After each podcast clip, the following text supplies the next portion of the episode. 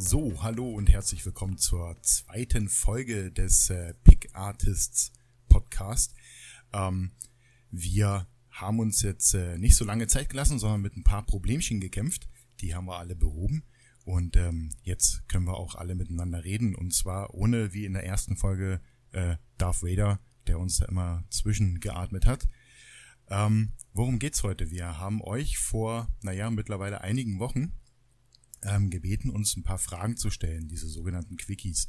Und äh, da das so viele Quickies geworden sind, ähm, haben wir entschieden, dass wir daraus schlicht und einfach eine komplett eigenständige Folge machen. Und das wäre diese Folge jetzt hier. Also ähm, viele, viele Quickies auf einmal. Das ist doch mal was.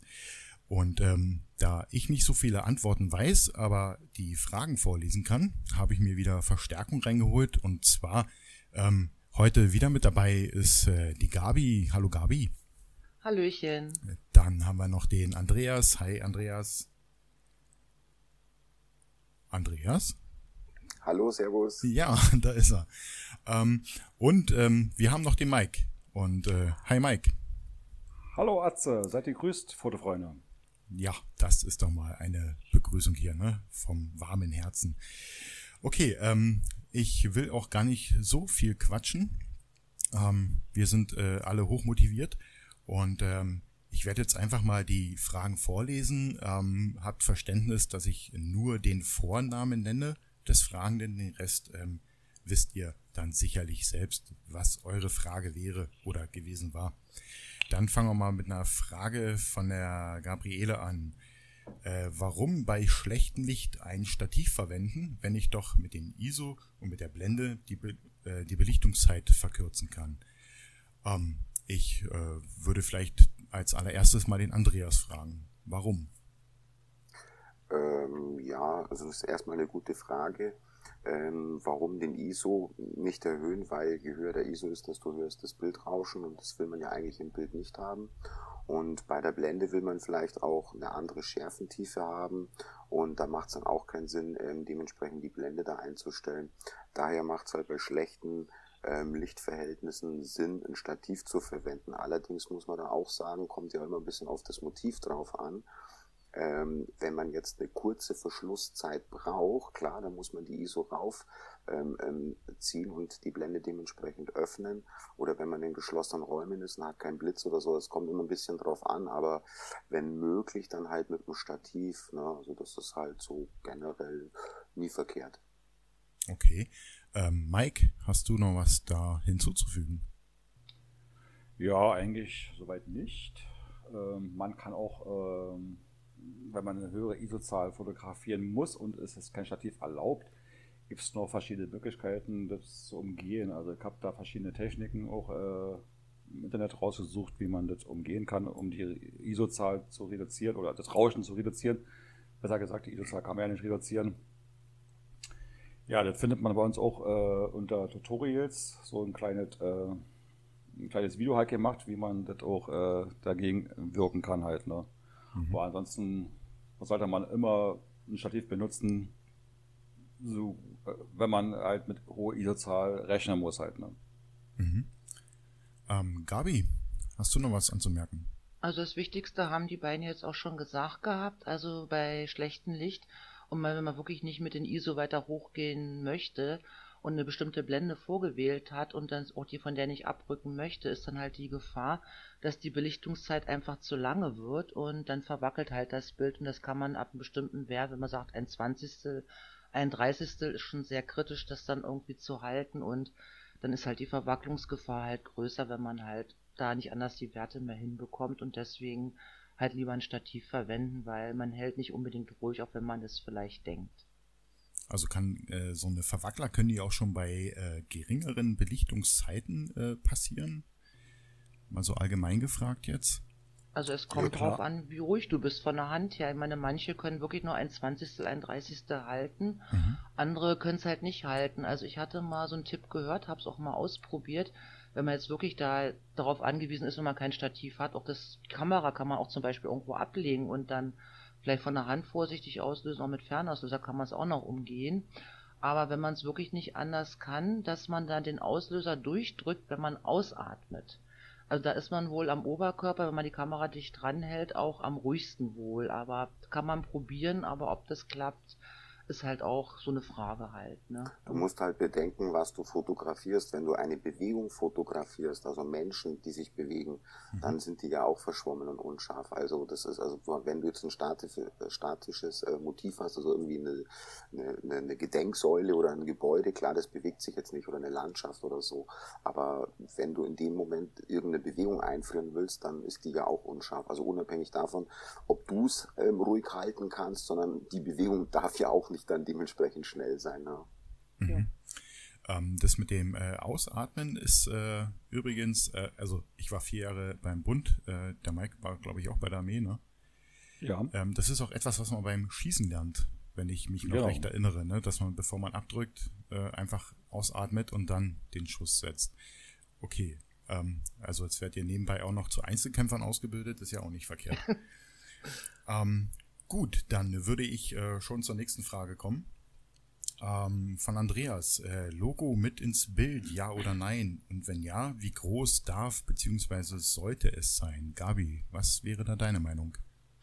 Also ich halte das so, also jeder so wie er mag praktisch halt äh, mit dem Logo rein, der eine mag es halt rein haben, aus, weiß ich nicht, Beruhigungsgründen vielleicht, da kommen wir nachher auch nochmal zu, wegen. Bildercloud zum Beispiel. Oder ähm, ja, also der andere mag es halt nicht. Also was ein bisschen blöd aussieht, ist, was ich persönlich so finde, wenn so ein dickes, fettes Logos mitten übers Hauptmotiv geht. Also das sage ich für mich schon mal, das geht gar nicht, weil es lenkt einfach zu sehr auch vom Motiv ab. Auch wenn das Logo sehr fett und groß irgendwo hin platziert wurde, auch wenn es die Ecke ist, mhm. es lenkt einfach vom Motiv ab. Ich will ja nicht mein Logo zeigen, ich möchte ja mein Bild zeigen. Es darf also gerne Logo rein, ich finde dezent. Und ja, es sollte halt meiner Meinung nach nicht allzu groß halt sein. Und ja, vielleicht hat ja der Mike da auch noch ein bisschen was zu sagen. Mike. Äh, Logo, ja, ja oder nein, ist immer davon abgesehen, wie das Bild auch aussieht. Ähm, ja, Logo. Ich mache in meinen, früher habe ich äh, in meinen Bildern auch immer Logos reingemacht, aber äh, letztendlich äh, warum ein Logo reinmachen? Ich verdiene damit kein Geld für mich selber. Ähm, zweitens ist, äh, wie platziere ich mein Logo auch immer? Meistens, oder ja, doch meistens zerstört doch ein Logo doch ein Bild halt, ne? Mhm. Weil doch sehr, manchmal sehr, sehr dominant drin kommt oder man weiß nicht, wo es hinsetzt, hingesetzt werden sollte halt, ne? Aber sonst, also ich mache jetzt in meinem Bildermarkt so gut wie gar keine Logos mehr rein, unter anderem, weil ja auch, äh, ich kann ja auch meine JPEG-Dateien mit äh, einem Copyright versehen mhm. und das hochladen. Das geht ja auch. Und äh, letztendlich hat man doch, wenn man so ein bisschen Ahnung hat von PCs und heutzutage bei YouTube kann man ja auch sehen, wie man auch Bilder trotzdem runterladen kann. Also schützen kann man sich davor nicht. Also ist immer jedem selber überlassen, ob man ein Logo reinmachen will, ja oder nein. Also ich persönlich mache keine Logos mehr rein, weil bringt einfach nichts, weil zu viel Arbeit, ich verdiene damit kein Geld. Mhm. Äh, daher, ja, das musste sich selber jeder entscheiden, halt, ne, ob er dann da, das drin machen will, halt ein Logo. Ich denke ja mal, dass äh, ein Logo ja eigentlich äh, weniger dazu, äh, vielleicht liege ich da auch falsch, korrigiert mich, aber weniger dazu äh, dient, äh, etwas zu schützen, als ähm, vielleicht seinen Namen ähm, mit jedem Bild praktisch immer wieder in den Kopf der Betrachter zu rufen. Andreas, äh, wie ist denn da deine Meinung zu? Ähm, also das ist ähm, genauso sehe ich es eigentlich auch. Also das hat jetzt mit dem, was die beiden schon gesagt haben, du kannst dadurch ja dein Bild nicht schützen, durch das, dass du jetzt ein Logo reinmachst, egal ob klein oder groß, mhm. ähm, sondern ich sehe es tatsächlich auch so, dass man einfach, wie es früher die Maler eben auch gemacht haben, dass man irgendwo in der Mitte oder unten rechts, links irgendwie so sein, seine Signatur oder seinen Namen, sein Logo reinmacht, um einfach zu sagen, okay, ich bin stolz auf meine Arbeit und ähm, ähm, und wenn es dann irgendwo kopiert wird und auftaucht, dass dann irgendwo auch ähm, der Name ersichtlich ist, so ähm, denke ich, halte ich es auch und auch klein und dezent äh, mache ich es zum Beispiel bei meinen Bildern, dass es also nicht vom Motiv ablenkt. Also mhm. ich habe jetzt aktuell nur zwei, drei Bilder so im Kopf, wo ich es auch mal richtig fett groß drin habe, Das hat dann einfach den Grund, weil es dann irgendwie in den Ecken unten auch nicht gut ausgesehen hat oder wirklich vom Motiv her nicht Aha. gepasst hat. Aber das sind dann wirklich Ausnahmefälle und wie gesagt, ich würde das Logo jetzt auch immer nie riesengroß machen, dass es halt vom Motiv ablenkt. Also so wie die Gabi das ja auch gesagt hat, das, Motiv, äh, das Logo sollte nicht vom Bild oder vom Motiv selbst irgendwie da ablenkend sein. Ja. Also von dem her, es gibt natürlich, da gehen die Meinungen auseinander. Es gibt Leute, ich habe es letztens irgendwie auf dem Podcast erst gehört, ähm, Profis machen keine Logos rein. Mhm. Das ist ein absoluter Quatsch, weil erstmal muss man ähm, mal definieren, ab wann darf man sich den Fotoprofi oder wie auch immer nennen. Ja, also wie definiert man das, ja? Mhm. Ähm, zum einen und zum anderen ist das so nicht ganz richtig, denn ich kenne ähm, einige große Fotografen, richtig, richtig gute, die es zum Teil hobbymäßig machen. Das hat aber damit ja nichts zu tun, dass es schlecht ist. Oder auch, wie gesagt, beruflich machen, die auch ihre Bilder mit Logos versehen. Also so die Aussage stimmt auch nicht ganz. Also das handhabt halt jeder immer wie auf seine Art und Weise, ob mit oder ohne. Also ich mache auch Logos rein. Mhm. Okay, also im Endeffekt, äh, so wie man lustig ist, äh, ich, ich finde es eigentlich, ich persönlich finde es eigentlich nicht verkehrt, äh, wenn man ein Bild sieht. Ähm, es gibt äh, Bilder, die erkennt man am Stil, wo man halt einfach sagt, okay, äh, das kann nur der oder der Fotograf sein. Ja, wenn man äh, schon einige Arbeiten gesehen hat. Aber manchmal ist es ja so, dass, ähm, oder nicht manchmal, es gibt ja viele Fotografen, die stilübergreifend fotografieren. Und da finde ich es manchmal ähm, ich persönlich für mich selber gar nicht mal so verkehrt zu sehen, ah, okay, das ist doch von dem, ähm, dass ich das für mich selber so ein bisschen einordnen kann. Und ich glaube, da ähm, führt eigentlich auch diese Logo-Geschichte hin. Ähm, jetzt waren wir ja schon bei den Profifotografen so ein bisschen angerissen und dann komme ich auch gleich zur nächsten Frage, ähm, auch vom Andreas. Ab wann sollte ich denn damit Geld verdienen? Ja, Ab wann? Andreas, vielleicht fragen wir da gleich als erstes mal den Profi. Ähm, naja, also ich weiß nicht, ob man mich als Profi bezeichnet. Wie gesagt, das ist immer schwierig. Ab wann bezeichnet man sich als Profi? Ähm, auch nicht zwangsläufig dadurch, weil man damit Geld verdient, denn ich kenne auch Hobbyfotografen, die unglaublich gut, Entschuldigung, jetzt habe ich einen ähm, Huster drin, den ich nicht vermeiden kann. ähm, ähm, genau, also ich kenne da Hobbyfotografen, die unglaublich gut fotografieren und Bilder machen oder auch Bildbearbeitung. Ähm, das ist da tatsächlich ein bisschen schwer, aber um aufs Geld verdienen zurückzukommen ist, ähm, man sollte nicht nur eine Sache vielleicht gut fotografieren können, sondern so ein Allround-Fotograf ähm, sein. Ähm, also wenn ich jetzt gute Makrobilder machen kann, heißt es noch lange nicht, dass man mich auch für eine Hochzeit buchen kann oder für ein Porträtshooting, weil es eine ganz eine andere Anforderung ist an, am fotografischen Part als auch an der Bildbearbeitung. Und ähm, man sollte sich generell, wenn man Geld damit verdient, ähm, sich seiner Sache auch wirklich sicher sein und auch ähm, sehr selbstkritisch sein, also ob man dafür Geld verlangen kann für seine mhm. ähm, Arbeit. Und, und wie gesagt, man muss sich auch seiner Sache sicher sein. Denn geben wir mal ein ganz ein krasses Beispiel. Ähm, du machst heute eine Hochzeit, also wirst du eine Hochzeit engagiert oder angefragt und die Bilder werden dann am Ende nichts, weil du es halt nicht gebacken kriegst irgendwie so. Das mhm. ist halt ein Tag, ähm, das ist von dem Hochzeitspaar dementsprechend ähm, ein einmaliges Ereignis oder sollte es im Regelfall sein, dass man einmal heiratet ähm, und das ist ein unwiederbringliches ähm, Ereignis. Ne? Wenn man jetzt irgendwo mal ein Porträtshooting macht, das nicht so funktioniert hat, das kann man ja mal wiederholen. Aber bei so einer Hochzeit ist es eben eine Situation, die kann man nicht mhm. wiederholen oder bei Opas 75. Geburtstag oder bei einer Taufe oder oder. Also da gibt's ja mehrere so Beispiele und da muss man sich schon sicher sein, kann ich das ähm, ähm, machen und, und, und dafür dann auch Geld verlangen. Denn das Ding, wenn in die Hose geht, ähm, äh, das ist halt nicht so toll für, für, für vor allem ja in dem Fall jetzt so ein Hochzeitspaar. Also das ist mal so meine Ansicht und wie gesagt, man sollte da schon so ein Around ähm, können haben, denn wenn ich jetzt nur ein Thema der Fotografie ähm, ganz gut kann, ja, das ist dann immer schwierig. Gut, wenn ich jetzt ein super Porträtfotograf bin, dann werde ich da in dem Bereich natürlich ähm, ähm, gefestigter sein. Aber ja, das ist so meine Meinung zum Geldverdienen. Und ich sehe es leider Gottes immer sehr häufig, dass es viele, ja, Hobbyfotografen ist mhm. man ja erstmal, ähm, dann dazu neigen, da auch Geld zu verdienen.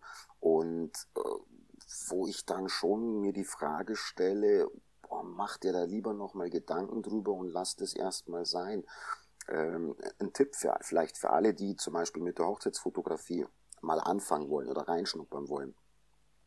Äh, es ist ein guter Tipp, sucht euch einen äh, Fotografen oder einen Hochzeitsfotografen, der das schon länger macht und hängt euch an den ran, fragt den, ob ihr kostenlos logischerweise, da mit könnt und äh, mit fotografieren, um da einfach ein Gespür zu bekommen für verschiedene Lichtverhältnisse und Situationen, äh, bevor ihr das selber angeht und dann euer allererster äh, Hochzeitsauftrag quasi schon bezahlt ist und ihr habt das vorher noch nie gemacht. Also das mal so als Tipp als vorher, dass man mal irgendwie so drei, vier, fünf Hochzeiten mal kostenlos mit fotografiert mit einem erfahrenen Fotografen und im günstigsten Fall gibt er auch ein bisschen noch äh, von seinem Wissen weiter, ähm, das zu dem her. Denn das ist etwas, wo ich echt sage, boah, wenn du das verkackst, dann gute Nacht. Ne? Also das ist ja. halt dann nicht der Hit. Dann ist vorbei, ja. Das glaube ich schon. Ja, wie du schon sagtest, äh, dieser Tag sollte ja eigentlich einmalig sein. Es gibt Leute, die feiern ihn mehrmals. Ähm, aber ist ja natürlich äh, nicht Sinn und Zweck dieser Sache. Ähm, okay, also vorher äh, genau überlegen, ähm, was ihr da anbieten wollt. Ähm, Mike, hast du da eine Meinung zu? Mike hat keine Meinung zu. Ähm, ich hatte, aber ich hatte dazu noch mal ähm, eine kurze Anmerkung. Ja. Ähm, also man muss sich ähm, man muss unglaublich selbstkritisch sein. Und viele überschätzen sich da. Und, und überschätzen sich auch deshalb, weil man beispielsweise, man hat eine Webseite oder eine Instagram-Seite oder eine Facebook-Seite, wo man seine Bilder präsentiert. Und da bekommt man zum Teil ja auch ähm, dementsprechende Likes. Und das ist auch so ein bisschen verführerisch, ähm, wo du sagst, okay, ich kriege eine Anerkennung, ich habe da Likes und die Leute finden das toll. Ähm, das ist teilweise auch etwas trügerisch. Also man muss wirklich ähm, sich hinterfragen und vielleicht seine Arbeiten auch mit Arbeiten von anderen vergleichen und sagen, bin ich auf demselben Niveau wie die in Anführungsstrichen Profis, mhm. ähm, und sich das für sich ein bisschen selbst zu beantworten. Denn ähm, aufgrund dessen, weil ich jetzt Likes bekomme für eine Seite oder für, für, für Instagram oder etc., ähm, das ist so ein bisschen ähm, ja trügerisch. Also da darf man sich jetzt nicht drauf ähm, zu viel einbilden, sage ich jetzt mal, ja. ähm, um zu sagen, okay, ja, den Leuten gefällt's ja, also äh, da kann ich damit auch Geld verdienen. Also das geht auch oftmals nach hinten los ich finde ja äh, Instagram in dem Sinne ja auch so ein bisschen äh, Fishing for Compliments, ja. Also ähm, Absolut. nicht unbedingt äh, ja. tatsächlich eine, äh, ne, ne, wie soll ich sagen, äh, eine wertbare Meinung, sondern da erwischst du halt einfach so eine Riesenmasse, dass das äh, kein, keine spezialisierte Meinung in dem Sinne sein kann, die dort äh, von den Klicks her ähm, abgegeben werden. Ähm, Mike, hast du ja. was dazu zu sagen? Ja, auf alle Fälle. Ja, das mit den Likes auf Instagram ist das schöne Jute, aber ähm, das gleiche ist ja auch bei Facebook halt, ne? Wenn ich so manche, ich möchte jetzt keine Namen nennen, Bilder sehe und die dann sagen oder werden gepostet und kriegen Likes und dann irgendwann nach drei Tagen kommt dann so, wie nennt man sowas, ähm, so eine Collage und dann steht da, da Best of Photograph und dann ist dein Bild wieder mit dabei, wo du sagst, ähm, ja, ist das jetzt nun doch gut oder nicht gut. Das sind aber auch falsche ähm, Likes oder falsche Anerkennung zu einem Foto halt, ne? Ja. Also man sollte doch immer, immer selber sich, nennt man das, optimistisch bleiben halt, ne? Man ist nie gut für als Fotograf oder als Hobbyfotograf halt. Ne? Geht immer noch einen Ticken besser. Man sollte erstmal an sich selber anfangen und dann erst dann sagen, okay, jetzt wage ich den Schritt mal. Mhm. Gabi, willst du noch was zu sagen? Ja, also sagen wir mal einfach mal so, ja nicht allzu viel, aber äh, man, ich sage mal so, ich bin Hobbyfotografin, ich habe meinen Hauptberuf und den übe ich aus, damit verdiene ich auch mein Geld und die Fotografie ist für mich ein Hobby und das möchte ich auch gerne als Hobby lassen weil ich kann fotografieren zum Beispiel, was ich möchte, was ich will, wozu ich Lust habe. Wenn ich jetzt irgendwie Aufträge mir ranhole oder irgendwie, dann fotografiere ich vielleicht jetzt irgendwie nur Hochzeiten, Taufen, Einschulung oder sonst was. Mhm. Und ich glaube, mir würde dann der Spaß an der Fotografie vergehen. Oder wenn nur Porträts zum Beispiel, wenn man so die Fotoateliers manche sieht, die machen wirklich nur Porträtfotos von morgens bis abends, jeden Tag, Tag ein, Tag aus. Ich glaube, da würde mir der Spaß an der Fotografie vergehen und dann würde ich mich auch nicht mehr so reinhängen. Und äh, wie gesagt, deswegen bin ich ja, ich würde es eigentlich nie als Beruf mir machen oder Nebenberuf machen. Ich will meinen Spaß haben. Ich möchte mich ausprobieren in verschiedenen Richtungen, überall auch nicht mhm. festlegen. Und ich sage schon, wenn jemand damit Geld verdienen möchte, das kann jeder machen, wie er möchte. Aber dann sollte man wirklich die Kamera in- und auswendig kennen, sollte auf jede Situation rea reagieren können mit Lichtverhältnissen, mit irgendwelchen Störungen. Also er sollte wirklich richtig fit sein in der Fotografie, bevor man sich selber irgendwie anbietet. So, das ist so meine Meinung. Und ich sehe das auch mitunter sehr kritisch. Genau, das auch. Auf alle Fälle Bildbearbeitung. Es mag vor zehn Jahren gewesen sein, dass man keine Bildbearbeitung brauchte. Aber heutzutage ist die Ansprüche und die Erwartungen durch weil einem viele gut sind, viele Profis, auch viele Hobbyfotografen, sind die Ansprüche verdammt hoch und da muss man halt dann auch mithalten können. Mhm. Und da sollte man wirklich auch dann darin fit sein und auch dann die Wünschen der Kunden dann zum Beispiel auch dann entsprechen können, dass man das dann auch sagt, oh, tut mir leid, das kann ich jetzt noch nicht, so weit bin ich noch nicht. Es kommt einfach nicht gut und das ist jetzt, was ich dazu eigentlich zu sagen hätte. Okay. Naja, guck mal. Äh, ergänzend sagen zur Gabi, Entschuldigung, ähm, ergänzend zur Gabi, also da hat sie absolut recht. Ich mache es ja tatsächlich seit, seit zweieinhalb Jahren, schätze ich mal, oder knapp drei Jahren, ähm, nebenberuflich. Und es ist tatsächlich so, dass es geht dann schon vom Hobby weg. Ähm, und du fotografierst einfach ja hobbymäßig irgendwie tolle Landschaften oder so und ähm, auftragsmäßig fotografierst du Produktfotografie in der Hochzeiten, Porträt, Familien, Shooting etc.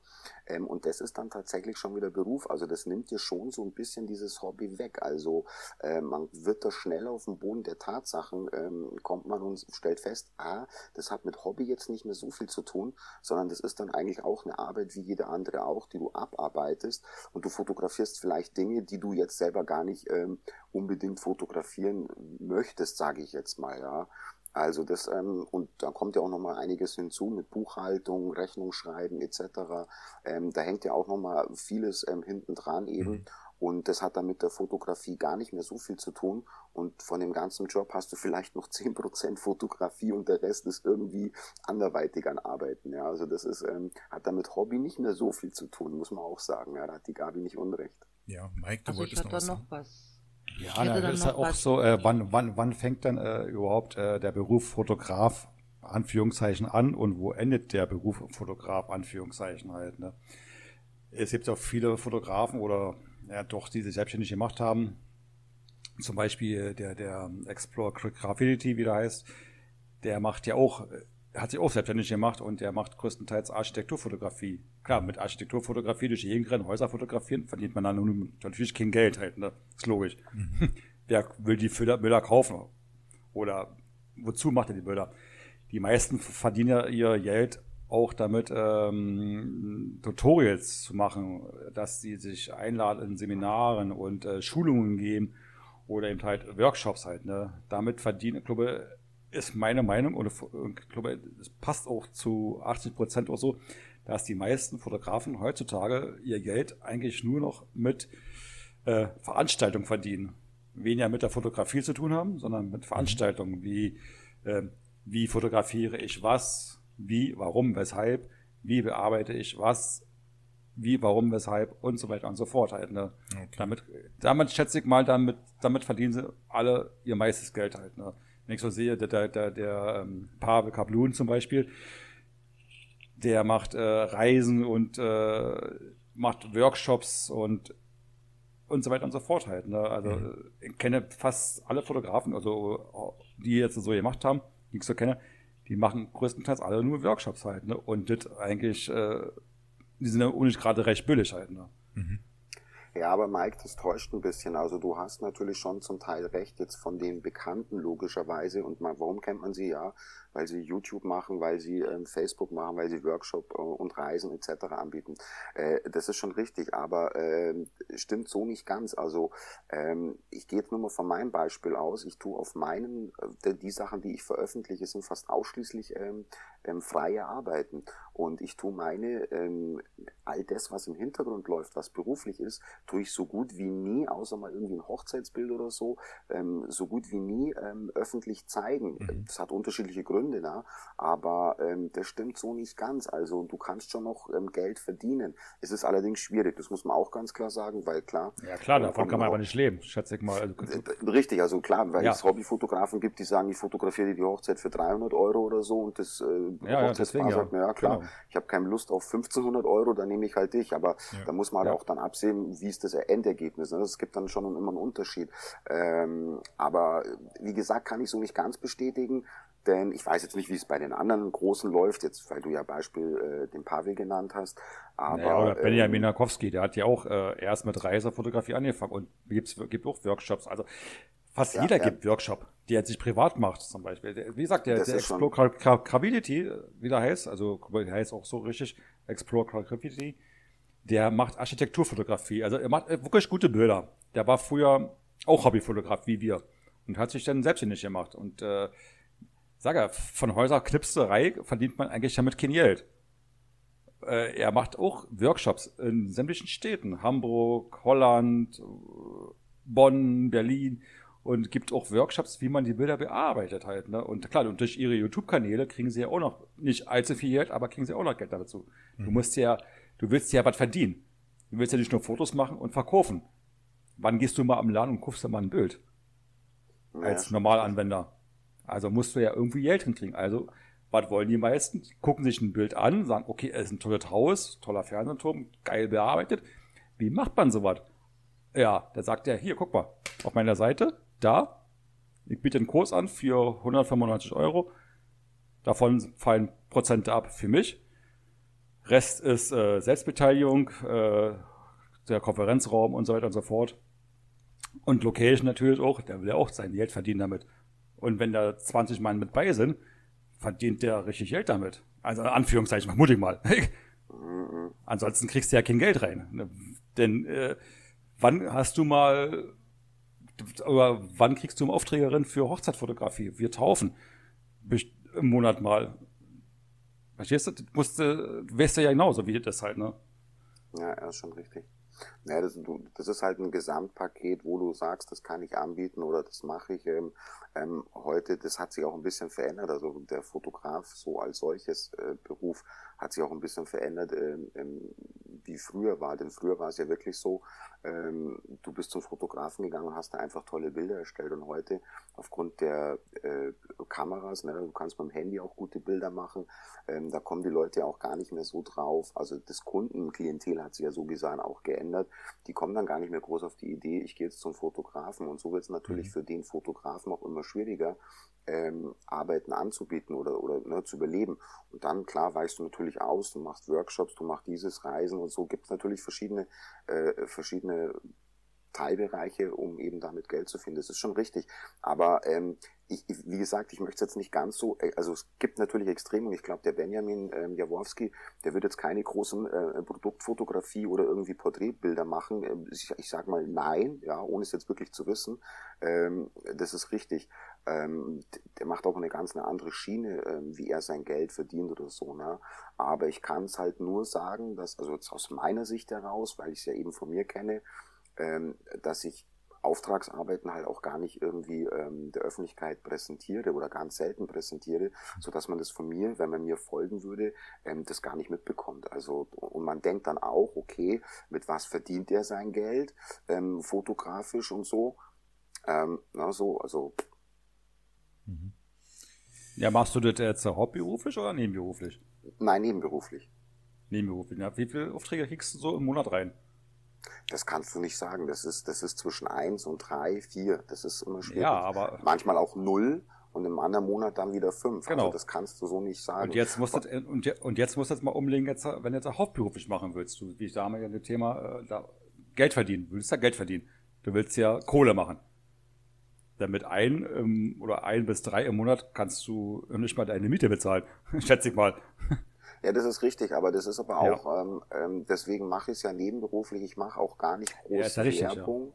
Ich mache auch gar nicht groß Werbung mhm. oder, oder tu jetzt irgendwie groß inserieren. Ich bin Hochzeitsfotograf, tralala, weil ich, ähm, ja, es ist schwierig zu sagen, weil ich ja gemerkt habe, ähm, dass es dann halt mit dem Hobby nicht mehr so viel zu tun hat und ähm, uns dann halt einfach beruflich auch irgendwie halt dann am Ende auch nur ein Job ist. Und deswegen mache ich es eigentlich auch nur nebenberuflich, weil ich, ich hatte zum Beispiel nie Lust, also wenn du dich als Hochzeitsfotograf ähm, spezialisierst, ja, und dann dementsprechend deine Aufträge an Land ziehst, kannst du richtig viel Geld verdienen. Aber ich habe gar keinen Bock irgendwie, ähm, mich jetzt rein auf Hochzeiten zu spezialisieren, weil das mir viel zu stressig ist und das hat dann in meinen Augen mit dem Hobby Fotografie gar nichts mehr zu tun, sondern es ist dann wirklich nur richtig, noch pur, pure Arbeit und das, da habe ich zum Beispiel gar keine Lust drauf. Aber und deswegen mache ich es ähm, aktuell noch nebenberuflich und bin da auch noch irgendwo in der Findungsphase, in welche Richtung ich gehe. Also jetzt ne, so aus meiner Sicht heraus. Und von dem her ähm, schwierig. Also wie gesagt, ich, ich kriege aber, und das ist witzigerweise, kriege ich trotzdem ähm, Aufträge rein und Anfragen immer wieder, obwohl ich gar nicht groß irgendwie Werbung mache. Und was ich ähm, mache, ist eher Offline-Werbung und, und Mund-zu-Mund-Propaganda. Ähm, mhm. Das hat in meinen Augen viel höheren ähm, ähm Status als online. Mhm. Äh, also jetzt aus meiner Sicht heraus. Also ja, wie gesagt, ich kriege über Facebook oder Instagram ähm, selten mal eine Anfrage rein. Ja, Facebook schon eher. Aber Instagram habe ich zum Beispiel noch nie eine Anfrage deshalb reinbekommen, ja. Und, äh, und der Rest passiert tatsächlich offline. Also online ist jetzt nicht so der große Burner. Hm, okay. Okay, dann äh, würde ich äh, vielleicht nochmal äh, kurz reinhaken und äh, die Gabi wollte vorhin noch was dazu sagen. Und ähm, ja, Gabi, the stage is yours.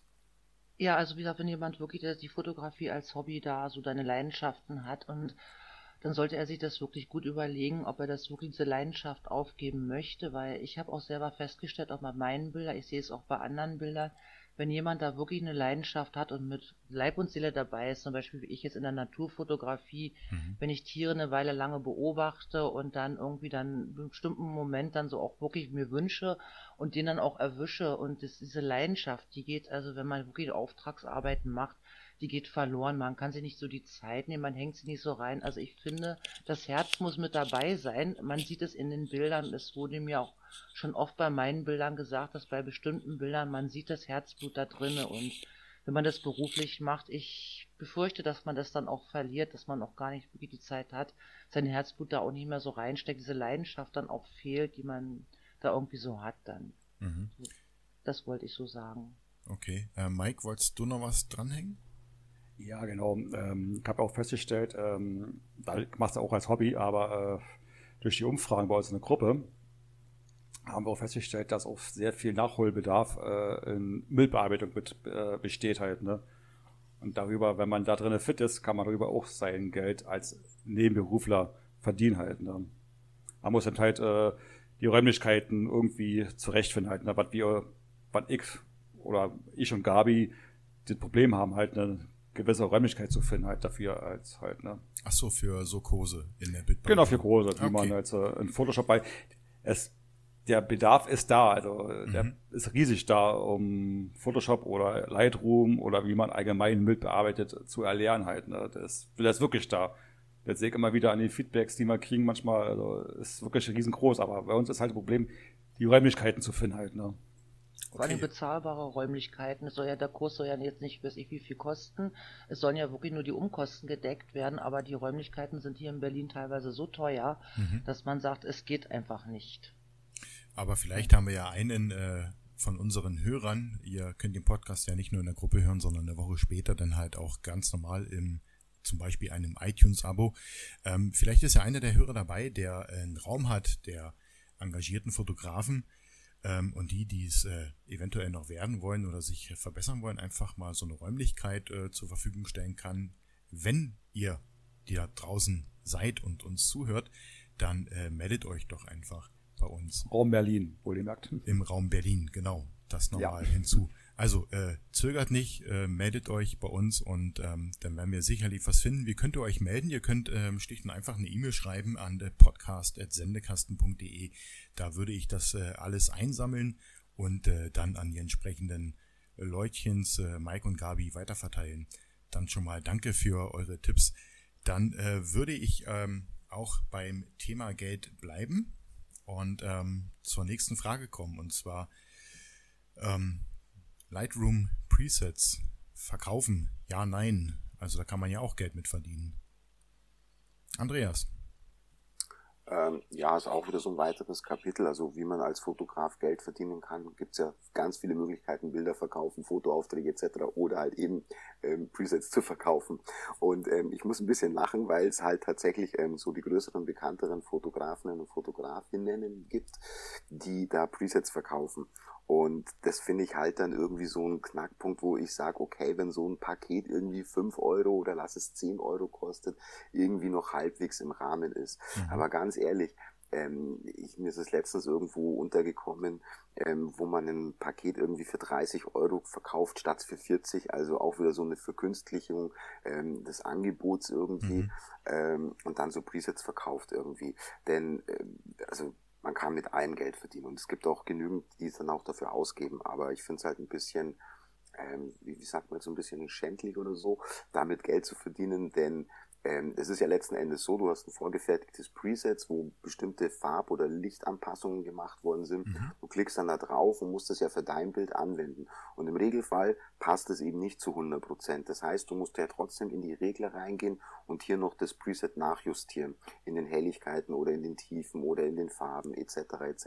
Mhm. Und, ähm, und dafür dann Geld zu verlangen, weil dann kann ich es gleich selbst machen. Also das finde ich ein bisschen schäbig. Ähm, da äh, Presets zu verkaufen. Und ich kenne genügend wirklich große äh, Fotografen und bekannte Fotografen, die hauen die halt dann einfach kostenlos raus mhm. und verlangen dann dafür nicht Geld. Also das ist, äh, man kann mit anderen Dingen Geld verlangen für, für Photoshop-Aktionen oder irgendwas, wo man sagt, das ist einfach ein mega Paket, da ist richtig was dabei. Ähm, ähm, da lohnt sich das dann auch. Aber jetzt für äh, lächerliche Presets irgendwie Geld zu verlangen, sorry, also da fällt mir irgendwie nichts mehr dazu ein. Jetzt muss ich da nochmal kurz nachhaken. Ähm, wird vielleicht nicht jedem gleich was sagen, Presets. Also ich äh, kaufe praktisch eine, ähm, ähm, eine Vorkonfiguration meiner Bildbearbeitung. Keine Ahnung, äh, ich habe da einen Spot, der äh, äh, erhellt wird. Ich habe woanders einen Spot, der ein bisschen dunkler sein kann. Genau, und richtig, das lade ich praktisch auf mein Bild, muss dann aber die Spots wiederum anpassen, weil vielleicht das Gesicht, was bei dem, der das Preset erstellt hat, rechts war, bei mir links ist. Genau, zum Beispiel, ja. Also das ist, ähm, so kannst du sagen, du hast ja verschiedene Regler, mhm. Helligkeit, Tiefen, Lichter, äh, Farbregler oder dann auch noch mit Radialfilter und Verlaufsfilter, ähm, die der Ersteller ja aufgrund seines Bildmaterials so passend macht. Und er speichert dann dieses, also diese Bearbeitungsschritte als ein Preset ab und das wird dann eben zum Verkauf angeboten als Beispiel. Mhm. Und dieses Preset wendest du jetzt auf dein Bild an, was ein ganz anderes Motiv ist und, und du auch in, in deinem Ausgangsmaterial womöglich andere Lichtverhältnisse hattest oder andere Tageszeit auch. Mhm. Und dann passt es logischerweise nicht mehr ganz oder dein Horizont ist anders und dann musst du eben wieder die Radialfilter eben anpassen oder die Verlaufsfilter oder die Belichtung etc. etc. Am Ende musst du es dann alles eben wieder selbst irgendwo anpassen und dann kannst du es gleich selbst machen. Dann brauche ich kein Preset, denn dieser, die, dieser Gedanke, ein Klick und ich habe ein fertiges Bild, das funktioniert vielleicht von 100 Bildern, äh, lass es einmal funktionieren, wo du sagst, okay, so ist fertig und so. Mhm. Aber, ähm, und das meine ich eben, also du musst ja als Anwender letzten Endes dann trotzdem wieder deine Regler bewegen und hier verändern und dann habe ich für eine irgendeine Voreinstellung ein Geld bezahlt, was eigentlich für mich dann keinen kein wirklichen Nutzen hat in dem Sinne. Ne? Das so. Mhm. Weil ich es dann halt im Endeffekt ja. dann doch selber gemacht habe. Ja, ähm, richtig. Das heißt, ich bräuchte, wenn ich sowas kaufe, dann äh, logischerweise auch ein Bild, was zu 99,9 Prozent dem entspricht, auf dem dieses Preset praktisch auch erstellt wurde sage ich mal ganz. Äh, also die Presets, die sind schon gut. Also ich nutze ja auch Presets, die sind mhm. gut. Also ich, die, die, die möchte ich jetzt gar nicht verteufeln. Ähm, Presets an sich sind sehr gut. Ähm, und, und wenn man auch mal, geht mir zum Beispiel hin und wieder mal so, keine Idee hat, wo die Bildbearbeitung hingeht, dann, dann ist es auch eine gute Inspirationsquelle, wo man sagt, okay, ah, okay, so vielleicht. Ähm, das, ist, ähm, das ist gut. Was ich nicht gut finde, ist, dass man diese Presets verkauft. Mhm. Also das finde ich halt einfach, äh, ja, lächerlich. Okay. Ähm, Gabi, hast du da eine Meinung zu? Also ich sehe auch so, also die, also erstmal schließe ich mich Andreas da an, was er gesagt hat. Ich, also diese Presets, die sind ja eigentlich reine Faulheit, sagen wir, die be benutzt bei den meisten Fällen, weil wenn ich die Sachen eh anpassen muss, dann mache ich es doch lieber gleich, spare einen Haufen Geld, habe speziell auf mein Bild angepasst. Es gibt selten ein Bild, wo es wirklich zweimal so richtig passt, wo es sagt, oh, jetzt habe ich ein tolles Preset, speichern mir das vielleicht auch selber mal ab Beim zweiten Bild wird es schon nicht mehr passen. Ich würde sagen, lernt lieber in der Bildbearbeitung, fotografiert und macht euch selber eure Sachen da, dass ihr eure Präsenz selber da auch erstellen könnt oder praktisch Bildbearbeitung, dann braucht ihr die Präsenz ja auch gar nicht mehr. Mhm. Äh, man kann selber schon viel fotografieren, man kann sich auch selber schon mal, wenn man Präsenz, manche sind ja auch mit Bouquets und mit Lensflare und alles Möglichen, dass das eingefügt ist, fotografiert euch selber ein Bouquet. Das könnt ihr immer wieder rüberlegen. Ihr könnt immer einen Bildausschnitt nehmen, dann sieht es auch nicht immer gleich aus und so. Also ihr könnt es auch alles selber machen. Oder auch wenn die Sonne mal strahlt, fotografiert es einfach. Dann habt ihr eure eigene Vorgabe und die könnt ihr dann wirklich so auch nutzen, müsst nicht diese teuren Presets kaufen. Mhm. Das ist so meine Meinung dann. Also übt da in der Bildbearbeitung, wie das funktioniert. Und ihr spart eine Menge Geld und ihr werdet merken, das macht auch richtig viel mehr Spaß als ein vorgefertigtes Ding, weil dieses Rumexperimentieren, das Kreative, das bringt unheimlich viel Spaß und man lernt dadurch auch noch weiter und ja, also wie gesagt, mach, versuch's doch einfach mal selber. Mike. Ja, das, ja, das Wesentliche wurde schon gesagt. Okay. Also, ich kann da eigentlich nichts mehr dazufügen. Also, ich persönlich benutze keine Präsenz, weil äh, ich doch lieber Mann legt selber Hand an, ne? und experimentiert rum, weil ist halt so bei mir halt. Ne? Ich habe gar keine Präsenz drauf. Was ich vielleicht äh, mir kaufen würde, wenn wirklich das Gute ist, sind eigentlich äh, Aktionen halt. Ne? Gute mhm. geschriebene Aktionen, die auch gut funktionieren halt. Ne? Das ist eins, was ich nehmen würde für Photoshop, aber so für Lightroom, Präsenz. Äh, nee, äh, sagt mir nicht zu. Sagt dir nicht zu. Gut, dann äh, würde ich vielleicht auch das äh, Thema Geld verdienen dann jetzt äh, verlassen und wir wenden uns so ein bisschen der Technik zu. Ähm, die nächste Frage von der Gabi. Ähm, die aktuellen Kameras sind doch heute alle recht gut entwickelt. Und äh, warum sollte ich denn äh, großartig äh, rumfummeln an der Kamera? Ich könnte doch eigentlich auch im Automatikmodus fotografieren. Mike, ich fange mit dir an. Ja, der Thema hatten wir ja vor dem Podcast, ne? Man kann sich, glaube ich, noch schwer erinnern. Wie fotografiere ich einen Mond? Ne? Wie fotografiere ich einen Mond, genau. genau. Und da kommt wieder das Thema Automatik, AV oder TV oder halt manuell. Ja, ähm, klar, für manche Sachen kann man den Automatikfokus oder Automato Automatikmodus benutzen. Ich selber benutze so gut wie gar nicht. Ich glaube, bei mir ist er eingestaubt oder klemmt schon. Gelöscht. Gelöscht, genau. Eliminiert, weg von der Kamera, rausradiert. Nein, aber so, äh, ich wechsle äh, je nach Situation in äh, Blendenmodus, also Blendenvorwahl oder Zeitvorwahl. Und wenn es wirklich hart auf hart kommt, wie Schlacht vom Teutoburger Wald, dann mhm. will ich doch lieber den manuellen Modus, wo ich dann doch alles selber einstellen kann. Äh, Blende, äh, Zeit und äh, die ISO, um mhm. wirklich äh, ein gutes, perfektes Bild hinzubekommen. Okay. Ähm, Andreas. Ähm, ja gut, Automatikmodus ist immer so eine Geschichte. Eine Kamera oder die meisten Kameras heutzutage sind ja schon relativ ähm, gut, ja. Das Problem dabei ist, sie sind halt keine Menschen. Das heißt, sie, sie haben irgendwas im Fokus ähm, und das machen sie dann scharf und das fotografieren sie auch. Ähm, das Ding ist halt einfach, dass du vielleicht einen ganz anderen Effekt erzielen wolltest. Du die, im Beispiel, die Kamera nimmt immer das Nahestehendste und fokussiert darauf und macht es scharf. Das willst du vielleicht aber gerade nicht, sondern du willst das vorne unscharf haben und hinten unscharf. Und dann sind wir schon dabei, wo das kannst du der Kamera nun mal nicht intelligent äh, sagen, äh, ich will dies oder jenes haben. Woher soll die denn das wissen? Mhm. Die kann dir auch die, die richtige Belichtung vorgeben. Ähm, jetzt machst du aber eine Gegenlichtaufnahme als Beispiel. Wo soll jetzt die Kamera entscheiden, was, was für dich ähm, jetzt richtig belichtet sein soll? Der Himmel oder ähm, der, der Vordergrund, also der, der Boden. Mhm. Und das ist halt schwierig. Und dann, das kann die Kamera logischerweise nicht. Woher soll sie es auch wissen? Und dann bist du automatisch wieder in deinen äh, manuellen Modus oder in, in, in äh, Blendenpriorität oder, oder Verschlusszeit, ähm, je nachdem. Also da ist der Automatikmodus äh, jetzt nicht wirklich der Renner. Was man äh, machen kann. Es gibt so ein paar Geschichten wie einen automatischen Weißabgleich, der funktioniert immer recht gut bei mhm. den Kameras, habe ich festgestellt, zumindest die Erfahrung. Oder auch ähm, der Autofokus, der ist im Regelfall sehr gut. Ähm, also da gibt schon ein paar gute ähm, äh, Automatiken, die gut funktionieren.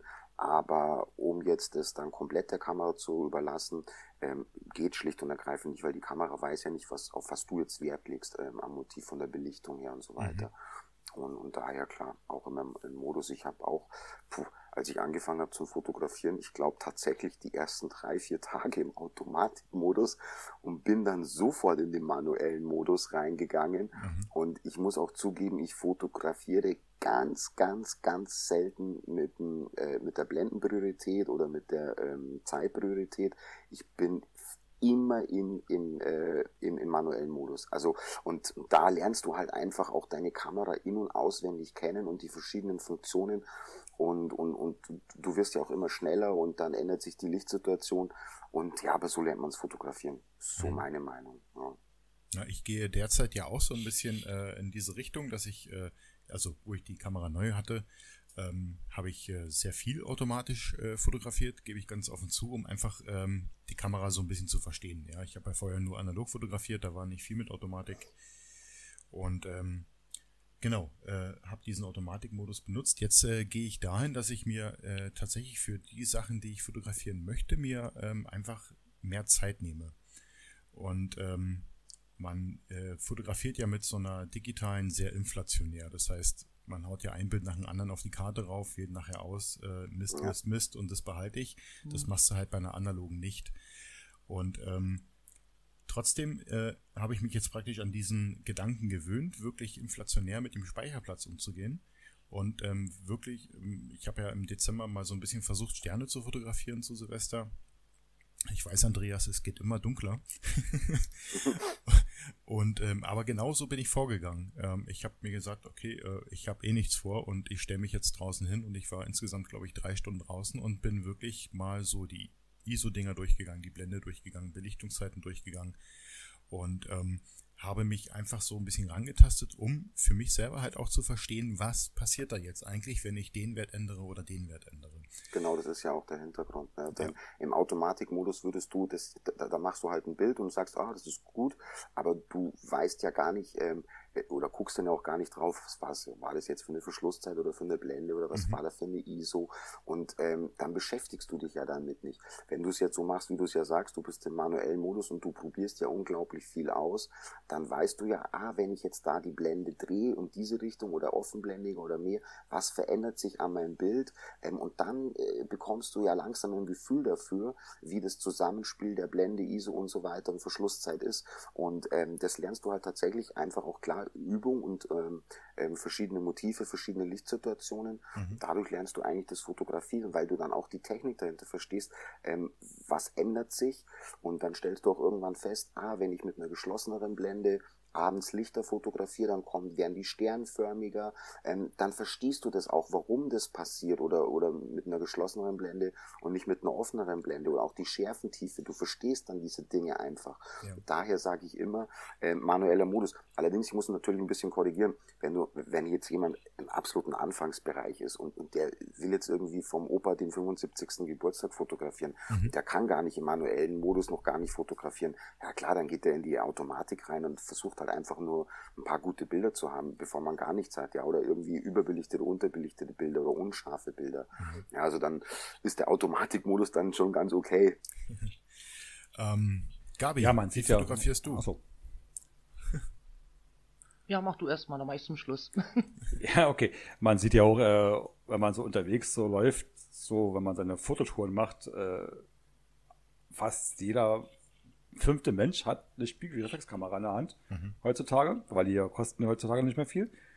Die etwas kleinere Modelle, wohl ihr merkt. Und dann sieht man, wie sie stehen und dann so fünf Meter entfernt und dann immer Klick, Blitz und das ist halt nämlich die Automatikmodus-Variante halt. Ne? Mhm. Oder wenn man so äh, Museum oder Tierpark, wo dann ein ganz großes Schild draußen steht, äh, bitte nicht blitzen. Und was sieht man? Zack, fällt der Blitz aus, weil die Leute das einfach nicht besser wissen oder nicht besser können. Halt, ne? Und sich damit nicht auseinandersetzen, wie man das halt anders fotografieren kann halt. Ne? Mhm. Das haben wir ja auch, äh, sag einfach mal, gestern gesehen, wo wir im Paul-Löbe-Haus waren, äh, die Bilder, die da entstanden sind. Klar, wenn man nur mit Stativ unterwegs ist, weiß man nicht, wie man das aus der Hand fotografiert, wenn man da kein Stativ benutzen kann. Halt, ne? Leider die Gottes. so schlecht sind, ne? Ja, die Lichtverhältnisse waren da sehr schlecht gewesen halt, ne? Das wollte ich nochmal erwähnt haben. Jetzt kannst du, Gabi. Jetzt kann ich, ja. Also die beiden haben ja eigentlich schon alles gesagt gehabt. Also ich muss sagen, ich hatte damals mit der Powershot hatte ich gehabt, da habe ich Automatik fotografiert, dann habe ich ja Lust bekommen. Und seit ich dann meine erste Spiegelreflexkamera gekauft habe, habe ich nie wieder in Automatik fotografiert, weil ich es auch lernen wollte. Habe das auch so gemacht, wie Sende das gesagt hat, ähm, so nach und nach immer mich rangetastet. Und ich fotografiere äh, so viele in AV, TV und auch in M-Modus dann. Und ähm, es ist einfach auch besser, wenn ich aus der Automatik rausgehe. Zum Beispiel jetzt, viele haben ja den Schnee draußen im Automatikmodus. Mhm. Die Kamera sieht, es ist hell draußen. Oh, da muss ich ein bisschen dunkler machen, wenn ich in Automatik bin und die Belichtungskorrektur äh, springt darauf an. Und raus kommt nachher ein blauer, ein Bild, wo blauer Schnee zu sehen ist. Und das ist halt dieser Automatikmodus, weil die Kamera das Bild falsch interpretiert. Die denkt, okay, da ist Sonne aber Schnee ist nun mal weiß und nicht blau und das kann ich, wenn ich selber fotografiere, A, V, T, V, auch M, mit, anhand der Belichtungskorrektur dann korrigieren. Dann sage ich jetzt mhm. der Kamera, es, du siehst zwar, es ist hell, mach es aber bitte trotzdem etwas dunkler, das Bild, damit dieser Schnee halt praktisch dann auch weiß wird, dann praktisch und nicht blau aussieht und auch bei schwierigen Lichtverhältnissen sieht die Kamera, oh, ein Großteil des Bildes ist hell, also mache ich es dunkler, aber vielleicht möchte ich aber genau dieses haben. Dann kann ich das beim M-Modus so anpassen, dass das Bild so perfekt ausgeleuchtet ist, wie ich es auch haben möchte und nicht wie die Kamera das hat. Das kann zum Beispiel passieren, es war gestern, da habe ich erst auch nicht aufgepasst, da war hinten aus dem Fenster raus fotografiert das Bundeskanzleramt, da war es schön hell. Mhm. Rechts, links in diesem Paul-Löber-Haus, da war ja, es ist dunkel schlechte Lichtverhältnisse gewesen. Ich habe da nicht aufgepasst, habe rausgedrückt. Draußen war es perfekt beleuchtet. Rechts, links, was im Paul-Löber-Haus noch zu sehen war, war dunkel, war abgesoffen. Und das habe ich dann halt dadurch, weil ich dann selber danach eingestellt hatte, dann so halbwegs be perfekt belichteter oder besser belichteter rausbekommen. Es sind halt sehr schwierige Lichtverhältnisse, wo man wirklich da ein bisschen rumprobieren und ein bisschen wirklich probieren muss. Okay. Und ähm, was ich auch festgestellt habe persönlich, ist, wenn man in Automatikmodus geht, dass der, die Kamera vorsichtshalber in Anführungsstrichen immer den ISO etwas zu hoch wählt. Man kann, wenn man manuell fotografiert, man kann es ja mal ausprobieren, einmal Automatik machen und dann selber einstellen, den ISO und da die Werte rumspielen. Äh, man kann in der Regel einen kleinen Tick runtergehen mit dem ISO, so verhindere ich manchmal auch Bildrauschen. Die Bilder werden halt klarer und schöner, also man muss mal ein bisschen probieren. Es hat eigentlich nur Vorteile und ich sage mir, wir sind, die meisten von uns sind ja wirklich alles Hobbyfotografen wenn ihr das schon als Hobby jetzt betreibt, dann setzt euch auch vielleicht damit auseinander und nimmt auch, auch beim Fotografieren die Zeit. Es gibt auch so, weil Mike eben sagte, da hat so Leute rumrennen sehen, es gibt Leute, die rennen irgendwo hin, gucken gar nicht groß, stellen sich irgendwie hin, also aus Kopf-Augenhöhe auch noch, drücken rauf, rennen sofort weiter, die legen da einen Marathon hin, so mit kurz anhalten und abdrücken. Also da könnte ich mich manchmal amüsieren. Nimmt euch Zeit, guckt euch das Motiv an, guckt, mhm. wie wirkt es vielleicht am besten und so. Und es gehört auch dann dazu, dann einzustellen, auch mit der Blende zu spielen, dass man vielleicht eine offenere Blende nimmt, ein schönes Bouquet kriegt. Also nehmt euch auch die Zeit dann halt dazu. Ja, das war, was ich dazu zu sagen hatte. Okay, ähm, bleiben wir mal bei den äh, Kameras. Das äh, oder zumindest äh, bei der Technik äh, der, äh, der Fotografie, ähm, geht nämlich gleich weiter mit Technik und zwar äh, noch eine Frage von der Gabi. Wie fotografiere ich, äh, fotografiere ich, Gott, schon langsam Knoten in der Zunge, äh, in RAW oder in JPEG? Um, wer möchte? Da kann ich auch anfangen. Ähm, ja, also sagen wir einfach so JPEG. Wenn ich ein JPEG fotografiere, denken ja viele, das Bild ist so, wie ich es naja, so wie ich es fotografiert habe, ich brauche ja keine Bildbearbeitung, gibt es ja so Leute, die sagen, äh, meine Bilder sind perfekt. Ähm, das ist nicht ganz so, weil wenn ich ein JPEG fotografiere, dann ähm, gibt es auch so ein RAW-Format, wo das Bild ein bisschen matschig aussieht. Wir sehen es bloß nicht, weil die Kamera ähm, übernimmt diese Entwicklung, was früher so in Fotolabors gemacht wurden. Die Kamera guckt, okay, so ist das Bild aufgenommen, da gibt es da so ein Programm halt in der Kamera, das sagt, okay, hier mache ich jetzt ein bisschen mehr Farbe rein, hier mache ich dies und jenes. Es wird auch nochmal nachgeschärft, mhm. also es macht die Kamera. Und wenn man jetzt in RAW fotografiert, dann fotografiere ich erstmal auch ich habe viel mehr Pixel in meinem Bild. Ich glaube, Pixel heißt es, glaube ich. Also ich habe viel mehr Daten vorhanden als in JPEG, weil JPEG ist ja schon komprimiert, runtergerechnet. und habe dadurch später dann auch die Möglichkeit mehr von der Bildbearbeitung her, weil viel mehr Daten vorhanden sind. Und äh, wenn ich RAW fotografiere, muss ich dann auch eine Bildbearbeitung machen, im Prinzip, indem ich mein Bild entwickle. Ich mache das praktisch, was die Kamera bei JPEG gemacht hat.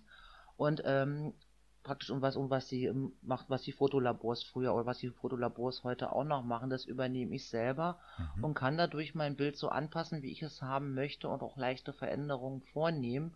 Und da ich auch diese Daten, viel mehr Daten habe als bei JPEG, kann ich auch, reicht auch einen größeren Spielraum. Zum Beispiel, man kann ein Bild zum Beispiel dunkler aufnehmen, etwas, mit der Belichtungskorrektur darüber gehen mit der Waage und habe dadurch viel mehr Informationen im Bild, als wenn mein Bild ausgebrannt wäre, praktisch. Also manche, wie gesagt, sagen ja bei ähm, ich brauche das ja nicht das RAW jetzt, weil ich fotografiere schon perfekt. Das Bild, was da in JPEG rauskommt, ist ja schon toll. Also es ist ein kleiner Irrtum, weil die Kamera das macht und bei RAW habe ich halt mehr Möglichkeiten.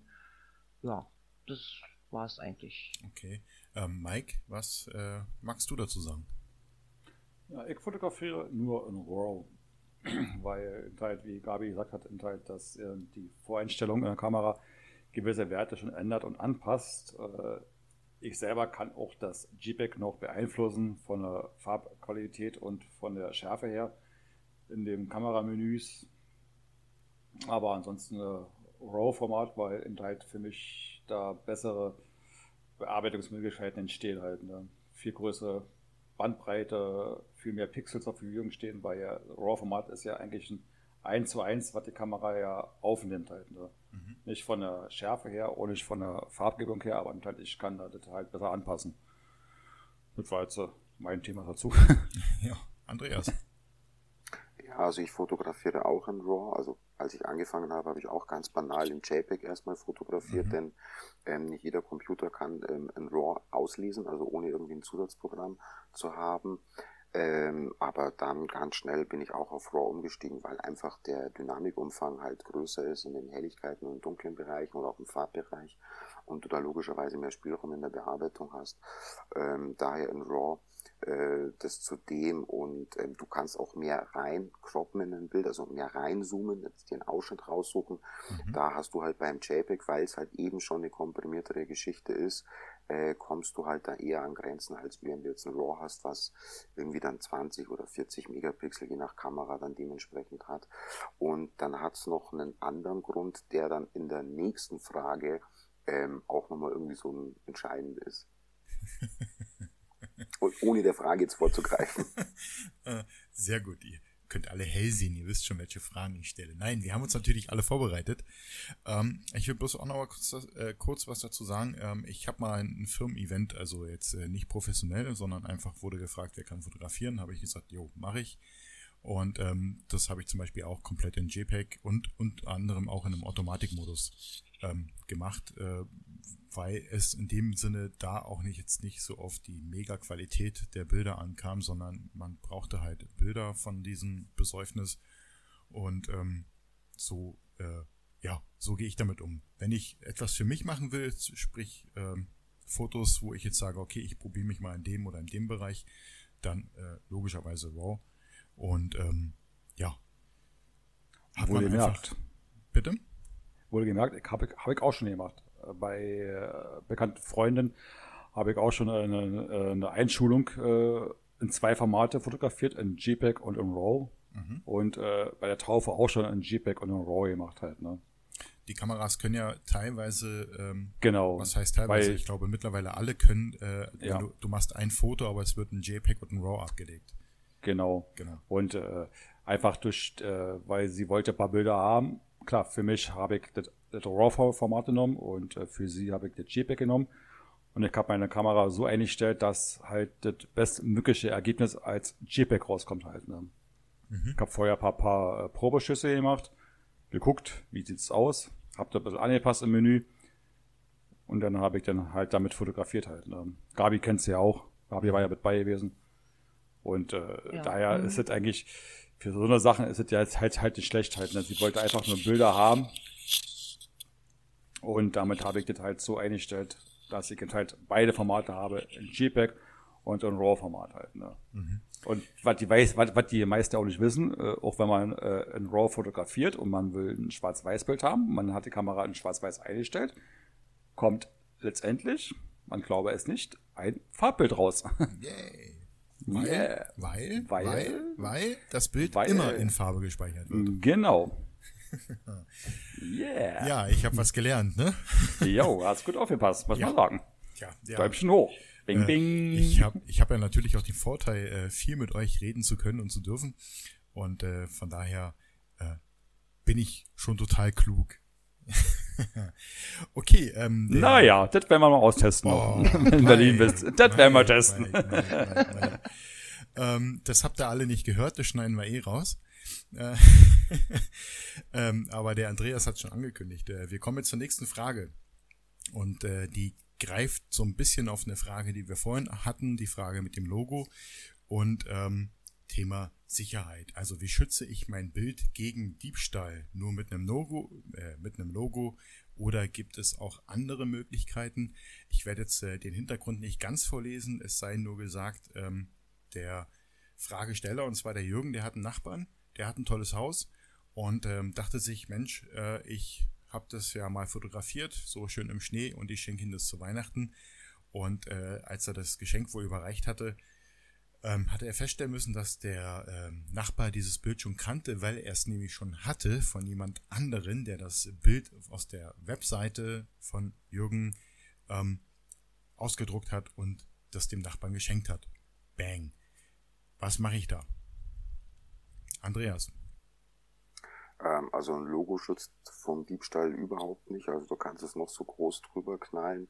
Ähm, ähm, also das, du kannst es ja letzten Endes dann rausretuschieren, ein Logo äh, mit Photoshop oder den, wenn es irgendwo in den Ecken ist, den Bildschnitt nochmal ändern, ist das Logo auch wieder raus. Also ein Logo schützt vor Diebstahl nicht und ähm, äh, generell, du kannst ja heute online alles ähm, die irgendwie rauskopieren und äh, du hast mir das ja letztens auch gezeigt, dass ja. du auch ähm, vermeintlich bei äh, wusste ich bis dato auch nicht, weil ich da jetzt nicht so der IT-Fachmann bin, aber klar gibt's ja immer Möglichkeiten ähm, bei, bei IT-Spezialisten, die auch von vermeintlichen Webseiten, wo du jetzt nicht ähm, Rechtsklick und Copy-Paste machen kannst, dann trotzdem irgendwie ähm, das Protokoll irgendwie auslesen kannst und das Bild dann in der vollen Auflösung ähm, quasi auch dir runterkopieren kannst. Also schlicht und ergreifend, es gibt da keinen Diebstahlschutz in dem Sinn. Alles, was du online stellst, ist nun mal online, Punkt, fertig aus und, und kann dazu dann quasi genutzt werden. Ähm, die einzige Möglichkeit, die du hast, um es jetzt vor Diebstahl zu schützen, denn wenn es jetzt letzten Endes mal wirklich drauf ankommt und man müsste es beweisen, dass es sein Bild ist, mhm. ähm, weil es irgendwie anderweitig kommerziell verwendet worden ist, dann nützt dir nur eins, dass du in den äh, in den Daten eben deinen dein Namen reinschreibst, also als Urheber, und dass du dir letzten Endes auch die RAW-Datei eben aufhebst, also diese RAW-Datei beim vom Fotografieren, mhm. denn die hat kein anderer außer der Urheber, der Fotograf selbst. Und das ist dann nochmal so ein Eigenschutz, wo du sagst, okay, äh, zwei Meinungen, jeder behauptet, das ist sein Bild und derjenige, der tatsächlich aber das RAW-Bild nachweisen kann, ist dann im Regelfall auch dann der Urheber des Ganzen. Also, ähm, aber wie gesagt, durch ein Logo jetzt alleine schützt das Bild gar nicht, also null. Mhm. Ähm, will ich nochmal kurz einhaken? Ja, äh, du hast es ja schon angesprochen, wir hatten äh, uns ja mal Gedanken drüber gemacht und ich selber höre auch immer von anderen ähm, 500 Pixels, glaube ich, so heißt die Seite, ne? Mhm. mhm. Ähm, das wäre total sicher und äh, da kann ich meine Bilder ablegen, weil da kriegt man ja nichts. Ähm, ich werde nicht erklären, wie es geht und äh, auch nicht annähernd erklären, wie es geht, aber es geht. Es ist Schade. Halt, es ist halt schlicht und einfach äh, nur Code. Und ähm, ihr müsst davon ausgehen, diesen Code haben Menschen geschrieben und äh, Menschen machen Fehler und die Fehler sind jetzt nicht so, dass man da großartig suchen muss, sondern die sind allgegenwärtig und vor allen Dingen bekannt. Und äh, mit zwei, drei Mausklicks kommt man halt tatsächlich an das voll aufgelöste Bild ran. Ähm, ich habe äh, ich hab ein kleines Video gemacht, wo ich, äh, ich glaube, ich habe es euch allen dreien zugeschickt, ne? Ja, genau. Genau, ja. Wo, genau, wo ich euch zeige, wie ich innerhalb von nicht mal einer Minute an das Bild komme. Ähm, so viel dazu. Also es kann nicht sicher sein im Netz. Wenn es so wäre, dann hätten wir nicht so viele Trojaner, nicht so viele Bugs, nicht so viele Warn- und äh, Panikhinweise. Ähm, naja, wohl ihr merkt, voll aufgelösende, voll aufgelösende Bild kriegst du ja nie runter von den Webseiten halt. Ne? Ist ja nur das, was die Webseiten zulassen, klickst du ja was runter jetzt so. Jein. Ja. Ähm, jein. Jein, jein. Ähm, Webseiten komprimieren durchaus Bilder, ja, gebe ich dir recht. Aber ähm, diese Komprimierungsengine muss nicht zwangsläufig, zwangsläufig auf der Webseite laufen. Wenn äh, ich als Webseitenbetreiber ein hochaufgelöstes Bild zeigen will, weil das äh, mein Geschäftsmodell ist, dann muss ich das tatsächlich hochaufgelöst durch die Gegend jagen. Und Ja, dann kann richtig. ich über diesen Weg auch auf das hochaufgelöste Bild kommen. Das sag ich ja, aber bei 500 Pix auf, oder bei Instagram ist ja eine zulässige Auflösung muss vonstatten. Zum Beispiel 600 mal 600 bei Ach so, so Instagram. meinst du es, ja. Ja, ja. Genau. Okay. Da kriegst du auch bis 600 mal 600 runter. Also ist für einen Druck uneignet. Ja, ich kriege, ich kriege nur das, was auf dem Datenträger liegt. Klar. Wollte ich gerade sagen. Ja, also nee, nee. das wäre das wär ja sonst ein Undick. oder, du, oder du hast halt zu deiner Berufsrichtung gewechselt, dass du Hacker geworden bist. Also da Darüber könnte man mal ins Geschäft kommen langsam. Da, darüber rede ich nicht. Ähm, aber du, ja, hast sicherlich, ein anderes Thema. du hast sicherlich noch eine Meinung dazu, Mike, zum Thema ähm, Bilddiebstahl. Wie kann ich mich schützen? Na, Ich hab Meinung, ja. Einfach nicht mehr posten.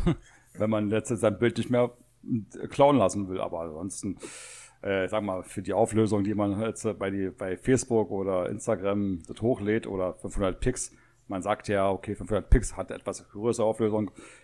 Ja, äh, geklaut wird überall. Ja. ob, ob Kameras hängen oder sonst wo, geklaut wird überall. Überall, wo Menschen sind, wird geklaut. Das ist ja, alle wollen sie alles haben und ist möglichst preiswert. Ähm, Genau. Gabi, wie schützt du deine Bilder oder kannst du sie schützen? Also ich bin der Meinung, ich kann sie nicht schützen. Wie gesagt, wir schon das Amt gehört haben, die Bilder können geklaut werden.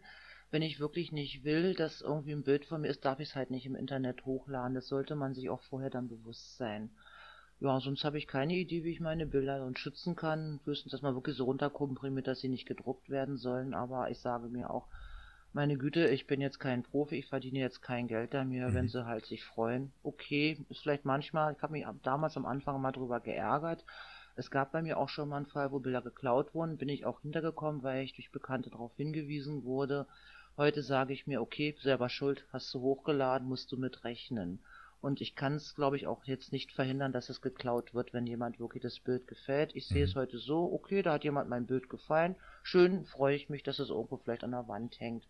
Ja, Wäre halt Ich nett. hätte vielleicht noch eins Ja. hinzuzufügen, ähm, Alex, und zwar ähm, gibt es ja auch so ja, Agenturen, ähm, die dann gucken, Bilderklau, ob deine Bilder eben ähm, im Netz irgendwo auftauchen und dann hier dementsprechend die Leute ähm, verklagen oder Mhm. so. Also wenn man jetzt ähm, sehr, sehr gute Bilder hat, ja, ähm, die zum Klauen auch irgendwo ja in Frage kommen, ähm, dann kann man so eine Agenturen auch beauftragen. Und das Ganze läuft folgendermaßen: Das ist erstmal kostenlos dieser Dienst. Der kostet dich also überhaupt nichts und die suchen für dich kostenlos. Das Ganze ist also auf Provisionsbasis aufgebaut. Wenn die dann ein Bild finden, dann melden die das dir. Das haben wir hier und hier auf der Seite gesehen oder bei dem und dem Mhm. und fragen quasi nochmal nach, ob du diese kennst oder vielleicht daher denen die Erlaubnis gegeben hast, etc., dieses Bild zu verwenden. Und wenn das eben nicht der Fall ist, dann schreiten die dann dementsprechend ähm, rechtlich ein und ähm, dann gibt es eine Klage und ähm, davon gibt es dann eine Provision, also da werden die dann davon bezahlt, ja. Ähm, also da gibt es schon Möglichkeiten, sich, ja, schützen kannst du es nicht, aber du kannst es dann dementsprechend rechtlich verfolgen lassen. Ähm, sowas gibt es also schon.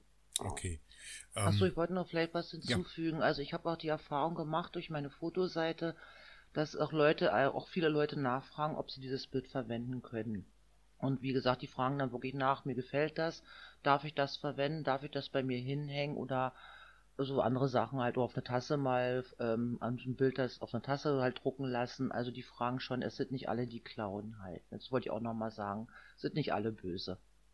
Äh, nee, um Gottes Willen, alle sind sie nicht böse und ich äh, sehe ja auch die Thematik Bilderklaue nicht als ein technisches Problem, sondern eigentlich eher ein gesellschaftliches Problem. Ähm, wenn man einfach den Respekt den Leuten gegenüber äh, bringen würde, sagen würde, okay, äh, das ist hier deine Arbeit, dafür hast du ähm, irgendwann mal Geld investiert, weil du dir eine Kamera zum Beispiel gekauft hast, du hast irgendwann mal Zeit investiert, du hast einen Gedanken in, investiert, eine Fantasie, äh, dann kann man einfach mal auch fragen. Und ähm, das werden wir aber nicht mehr ändern können, sondern die Gesellschaft ist so. Aber vielleicht für die, die uns zuhören, wenn euch mal ein Bild gefällt und ihr total heiß drauf seid, ja, dann fragt doch einfach. Ähm, mehr wie ein Ja oder Nein kann im Endeffekt nicht kommen. Und wenn ein Nein kommt, dann respektiert einfach diese Antwort dahingehend. Okay. Ähm, ich könnte vielleicht noch ergänzend sagen, ja. Ähm, ähm, ja, weil es mir ja auch so geht wie Gabi, dass man mal gefragt wird, ähm, zwecks Bilder, ähm, ob man das ähm, irgendwie nutzen kann als äh, Titelbild oder so, Facebook etc. Und ähm, bei mir war es früher auch so, wo ich erstmal äh, mich gewundert habe, wenn irgendwo mein Bild auftaucht und es ähm, rauskopiert worden ist. Da habe ich mich dann auch am Anfang aufgeregt.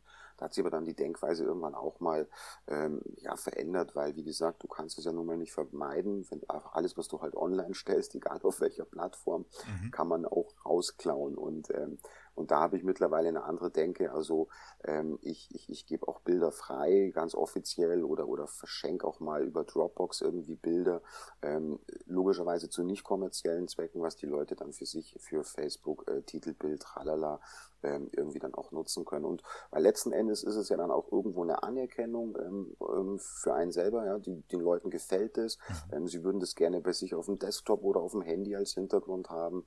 Und, ähm, und ja, wenn du dein Logo irgendwie klein mit drin hast, äh, vielleicht steigert sich auch der Bekanntheitsgrad oder, oder, oder. Also letzten Endes ist es ja irgendwo kostenlose Werbung, sage ich mal. Und vermeiden, wie gesagt, kannst du sowieso nicht und dich dann drüber aufregen, weil es passiert ja so oder so. Also von dem her, ähm, ja, finde ich es mittlerweile auch nicht mehr schlimm, wenn irgendwo mein Bild auftaucht. Wie gesagt, nicht kommerziell, muss man dazu sagen. Ja. Wenn es kommerziell irgendwie auftaucht, na klar, dann äh, geht mir auch die Hutschnur hoch. ähm, nicht kommerziell taucht dein Bild nämlich auf, und zwar bei mir auf dem Arbeitsrechner und auf meinem äh, Handy. ja, habe ich gesehen. Das sieht sehr cool aus, sieht ja. sehr cool aus. Ähm, ich habe äh, ähm, drei Monitore und das wirkt halt einfach mal ähm, Hammer.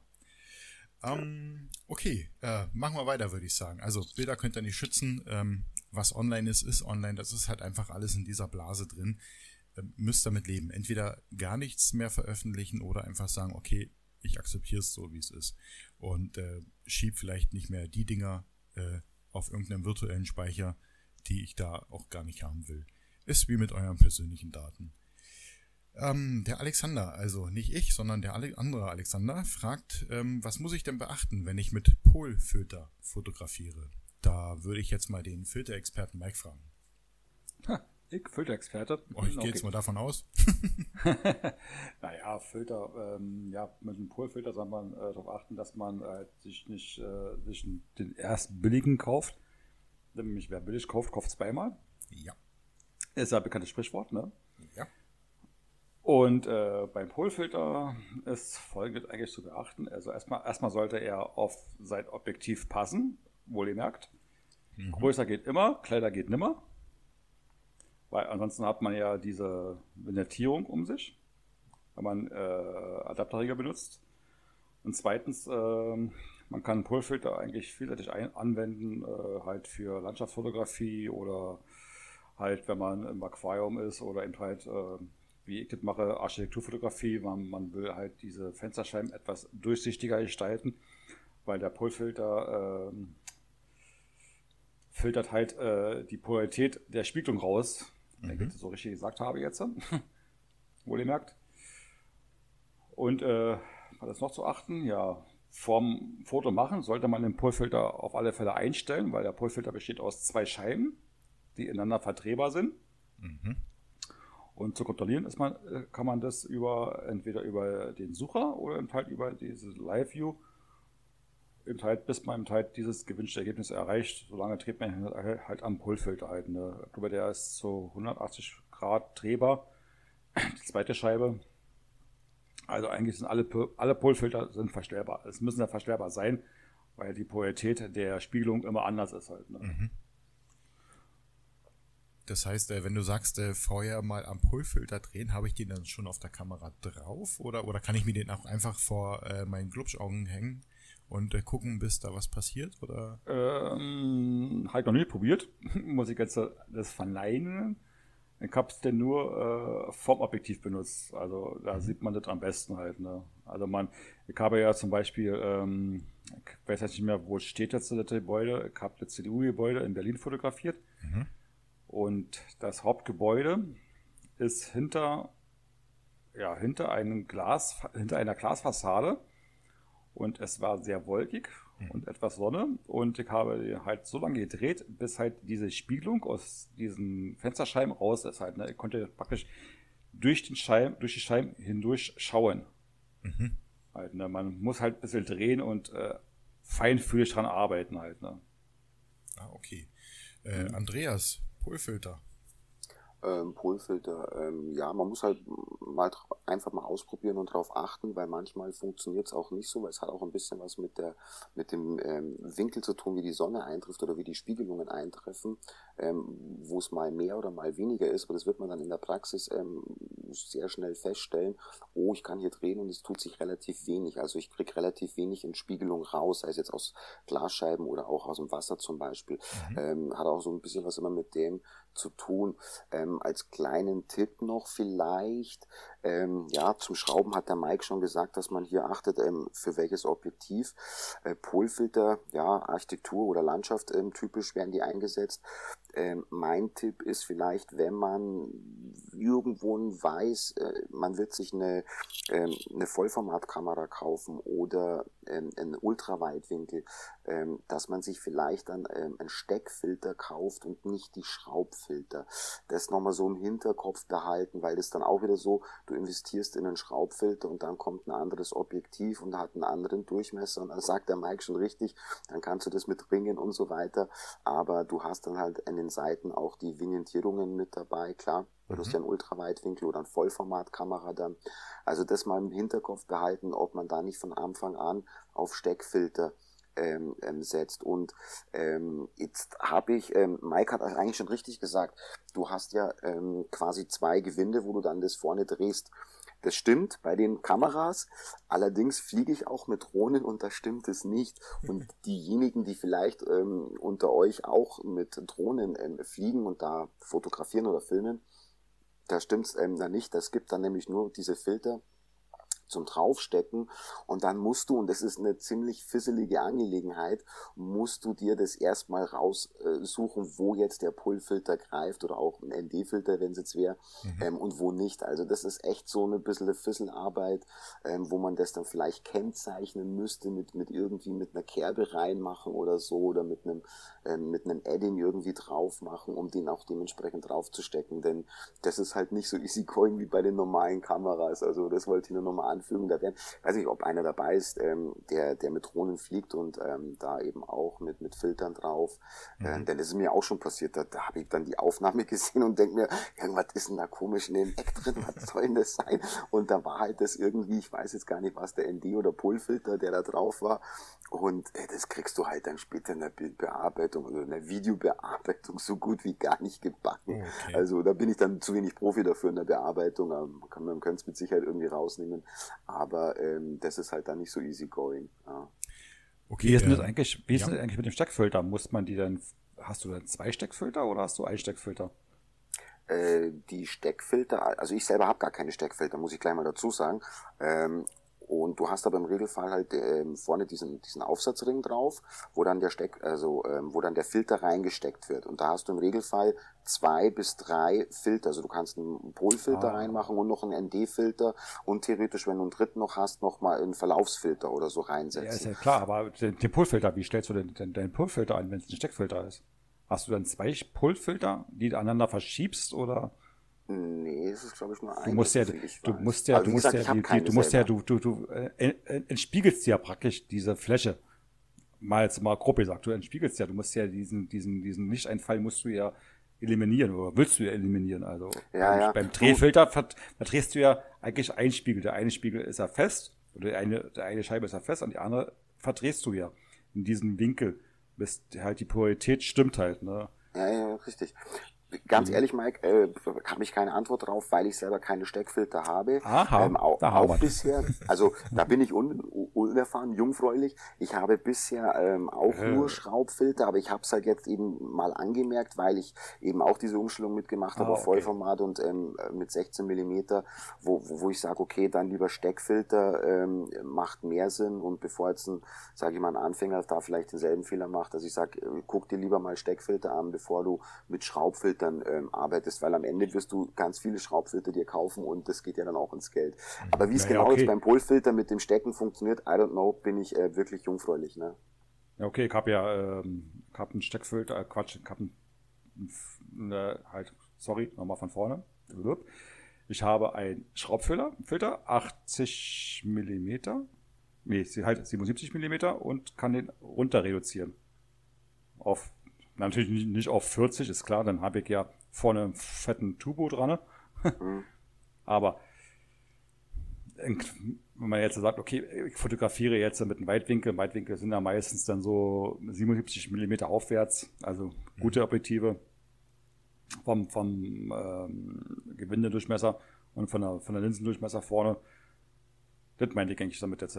Kann man irgendwie nicht vorstellen, wie das mit dem Steckfilter fun funktionieren soll. Halt, ne? Wenn man jetzt, äh, ich habe einen Schraubfilter und ich verstell den ja und äh, Steckfilter müsste ich ja dann zwei Filter haben, die man aneinander verschiebt, bis die Polarität weg ist halt. Ne? Wie gesagt, äh, bin ich aus der Nummer raus. Ich weiß es da auch nicht hundertprozentig, da ich selber keine Steckfilter habe, noch nicht habe. Bin ja auch immer überlegen, ob ich mir da welche hole.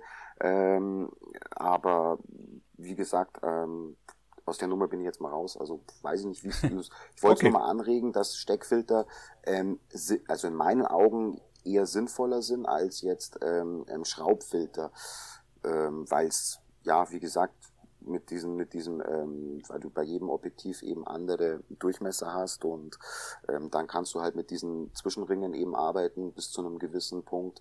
Aber da wirst du bei Weitwinkel oder Ultraweitwinkel halt oder bei. Vollformatumstellung klar. dann echt schnell Probleme kriegen. Also ich habe es bei mir gesehen, ich habe die Schraubfilter in Paris, glaube ich, war es, habe mal drauf gemacht irgendwie und habe mich dann gewundert und auch super geärgert, weil ich ja, ich hätte es wissen können müssen, ähm, aber habe halt dann eine Vignettierung ähm, links und rechts oder an den Ecken eben gehabt, äh, die pff, äh, too much war eigentlich, aber gut, ähm, ja, aus Erfahrung lernt man dann, ne? So. Dann war sie zu klein gewesen.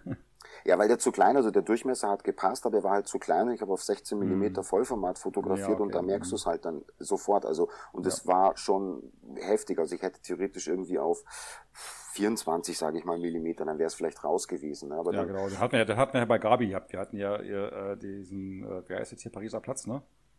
Gabi? Ja, ja genau, da, Da, hatten wir da ja hatten die wir ja, da hatten wir, ja- da hatten Mhm. wir ja, hatte, da hat der Gabi ja, äh, weil Gabi hatte, glaube ich, nicht ihren äh, 77 mm dabei gehabt, sondern etwas kleineres. Und da hat sie Mhm. auch zwei, hat sie erst äh, einen Adapterring und zwei ND-Filter. Und da hat sie auch an, der, an, der, an, ähm, an den Rändern halt diese Vignettierung gehabt halt, ne? Was ich ja nicht Genau. hatte, dadurch, dadurch, weil ich ja das 77er hatte, also das größtmögliche Objektiv hatte. Und der Filter etwas größer war. Damit ist die Vignettierung ja weg. Weil ja die, die, der Filter deckte ja praktisch das ganze Objektiv ab halt, ne? ja, ja. Okay. Das heißt, äh, zu den Steckfiltern machen wir uns vielleicht nochmal schlau und liefern die Information vielleicht nochmal nach. Ja, das Oder- wäre eigentlich schon ein Podcast auch mal ein bisschen Ja. so genau, dass wir einfach da mal über- ja. auch eine Sendung vielleicht mal über Filter generell machen. Machen Filter Ähm. überhaupt Sinn? Macht Filter überhaupt Sinn? Ich äh, habe bis vor kurzem Filter nur für meinen Kaffee benutzt und ähm, habe mir jetzt aber tatsächlich auch Filter gekauft und äh, boah, das ist eine super Überleitung zur nächsten Frage, weil ich habe mir nämlich ND-Filter gekauft. Haha. Wow. Und ähm, jetzt muss ich sagen, ich ziehe jetzt mal die vorletzte Frage vor, bitte nicht wundern, weil ich die anderen zwei thematisch eher zusammen sehe. Und zwar die Kerstin fragt, was muss ich über den Graufilter wissen, gerade in der Landschaftsfotografie? Dann äh, würde ich vielleicht vorschlagen, fangen wir mit der Gabi jetzt an. Ja, ich würde die Frage gerne an unsere beiden Experten da weitergeben, weil ich fotografiere zwar hier mit das- Graufilter, typisch. ND-Filter, aber ich weiß, wie ich es mache. Erklären können die beiden das, glaube ich, besser. Okay, dann ähm, wer will als erstes? Ja, dann Andreas. fange ich an. Ja, Genau. fange ich an. Also ähm, Graufilter, um es mal ganz kurz zu erklären, das ist nichts anderes wie für uns ähm, Menschen Sonnenbrillen sind. Also die dunkeln einfach das, das Licht ab. Es gibt ja in verschiedenen Stärken Sonnenbrillen und so ist es eben bei den Graufiltern auch, die es in unterschiedlichen Stärken gibt. Und ähm, der Sinn, warum man sowas ähm, benutzen kann oder, oder darf, soll, wie auch immer, ist eben der, dass wenn es jetzt sehr hell ist und ich ähm, aber länger belichten will, um zum Beispiel ein, ein, ein Gewässer fließend darzustellen, also ein Fluss oder, oder das Meer, das, ähm, das also nicht eingefroren ist, dann muss ich logischerweise länger belichten und dann habe ich ja tagsüber das Problem, dass ja dann die Aufnahme überbelichtet ist und somit dunkel ich das quasi ähm, ähm, ab mit diesem Graufilter, mit dieser Sonnenbrille vorne dran. Also so, das ist der Hintergrund von einem Graufilter. Ähm, und die gibt es in unterschiedlichen Stärken, eben auch wieder zum Schrauben oder als mhm. Steckfilter. Ähm, da gilt jetzt dasselbe wie vorhin. Also Steckfilter finde ich mittlerweile ähm, fast sinnvoller, auch wenn ich sie noch nicht habe. Und allerdings, jetzt muss man sich die Frage stellen, weil sie ja nicht ganz ähm, günstig sind, also es gibt auch günstige, aber na, ähm, da muss man sich generell die Frage stellen, macht so ein Filter Sinn? Für bestimmte Aufnahmen der Fotografie ja, ähm, aber um jetzt irgendwie den Bild, äh, den Himmel abzudunkeln, um das richtig zu belichten, dafür nutze ich ihn jetzt zum Beispiel nicht. Könnte man, mache ich nicht, weil ich dann im Regelfall äh, eine Bracketing-Aufnahme mache mhm. ähm, oder ich mache eine, eine, Belichtungsreihe und setze mir das dann eben später als HDR zusammen. Ähm, dann, das sind also Sachen, die kannst du in der, in der digitalen Bildbearbeitung dann eben dementsprechend ähm, so auch bereinigen. Aber wie gesagt, jetzt zum Beispiel bei so Meer oder Wasser, ähm, das geht nicht. Dann bräuchtest du auch wieder einen Graufilter oder du möchtest einen, einen beliebten Platz äh, irgendwie, sagen wir mal, relativ menschenleer haben, mhm. um dann eben länger zu belichten, dass die Leute eben draußen sind aus deinem äh, Bildmotiv. Ähm, dann brauchst du auch wieder so einen Graufilter, da macht es dann eben auch wieder Sinn. Aber es kommt immer ein bisschen drauf an, was man fotografieren äh, will. Ähm, und ob es dann Sinn macht, sich solche Graufilter zuzulegen. Also wenn es nur darum geht, jetzt irgendwie den Himmel richtig zu belichten oder so, äh, braucht man ihn nicht, dann kann man sich das Geld sparen. Ja. Mhm. Mike? Ja, ich benutze den äh, für typischerweise Architekturfotografie, um halt diesen Schleiereffekt des Himmels hinzubekommen. Ziehende Wolken, mhm. wenn vorhanden halt. Ne? Um ja, da zum Benutzen eigentlich halt, ne, größtenteils. Äh, ja, und wie Andreas schon gesagt hat, hier halt, halt so Menschenwechsel bekommen. Was man auch äh, darauf achten soll, ist halt, wenn man jetzt äh, einen ND-Filter benutzt, äh, dass in Tuch äh, sehr viel chromatische Apparationen entstehen, halt ne, an den Rändern, mhm. durch die lange Belichtungszeit auch. Auch hängt auch viel ab von der Güte des Filters halt, ne. Ja, was gibt's noch zu sagen? Hm, ich hätte ja, vielleicht noch, noch, was. Ja. Ähm, ich hätte vielleicht noch was, wenn man mit den äh, Kameras auch filmt. Also wenn jemand mehr filmt oder in den Filmbereich auch reingeht, da machen Graufilter tatsächlich ähm, Sinn.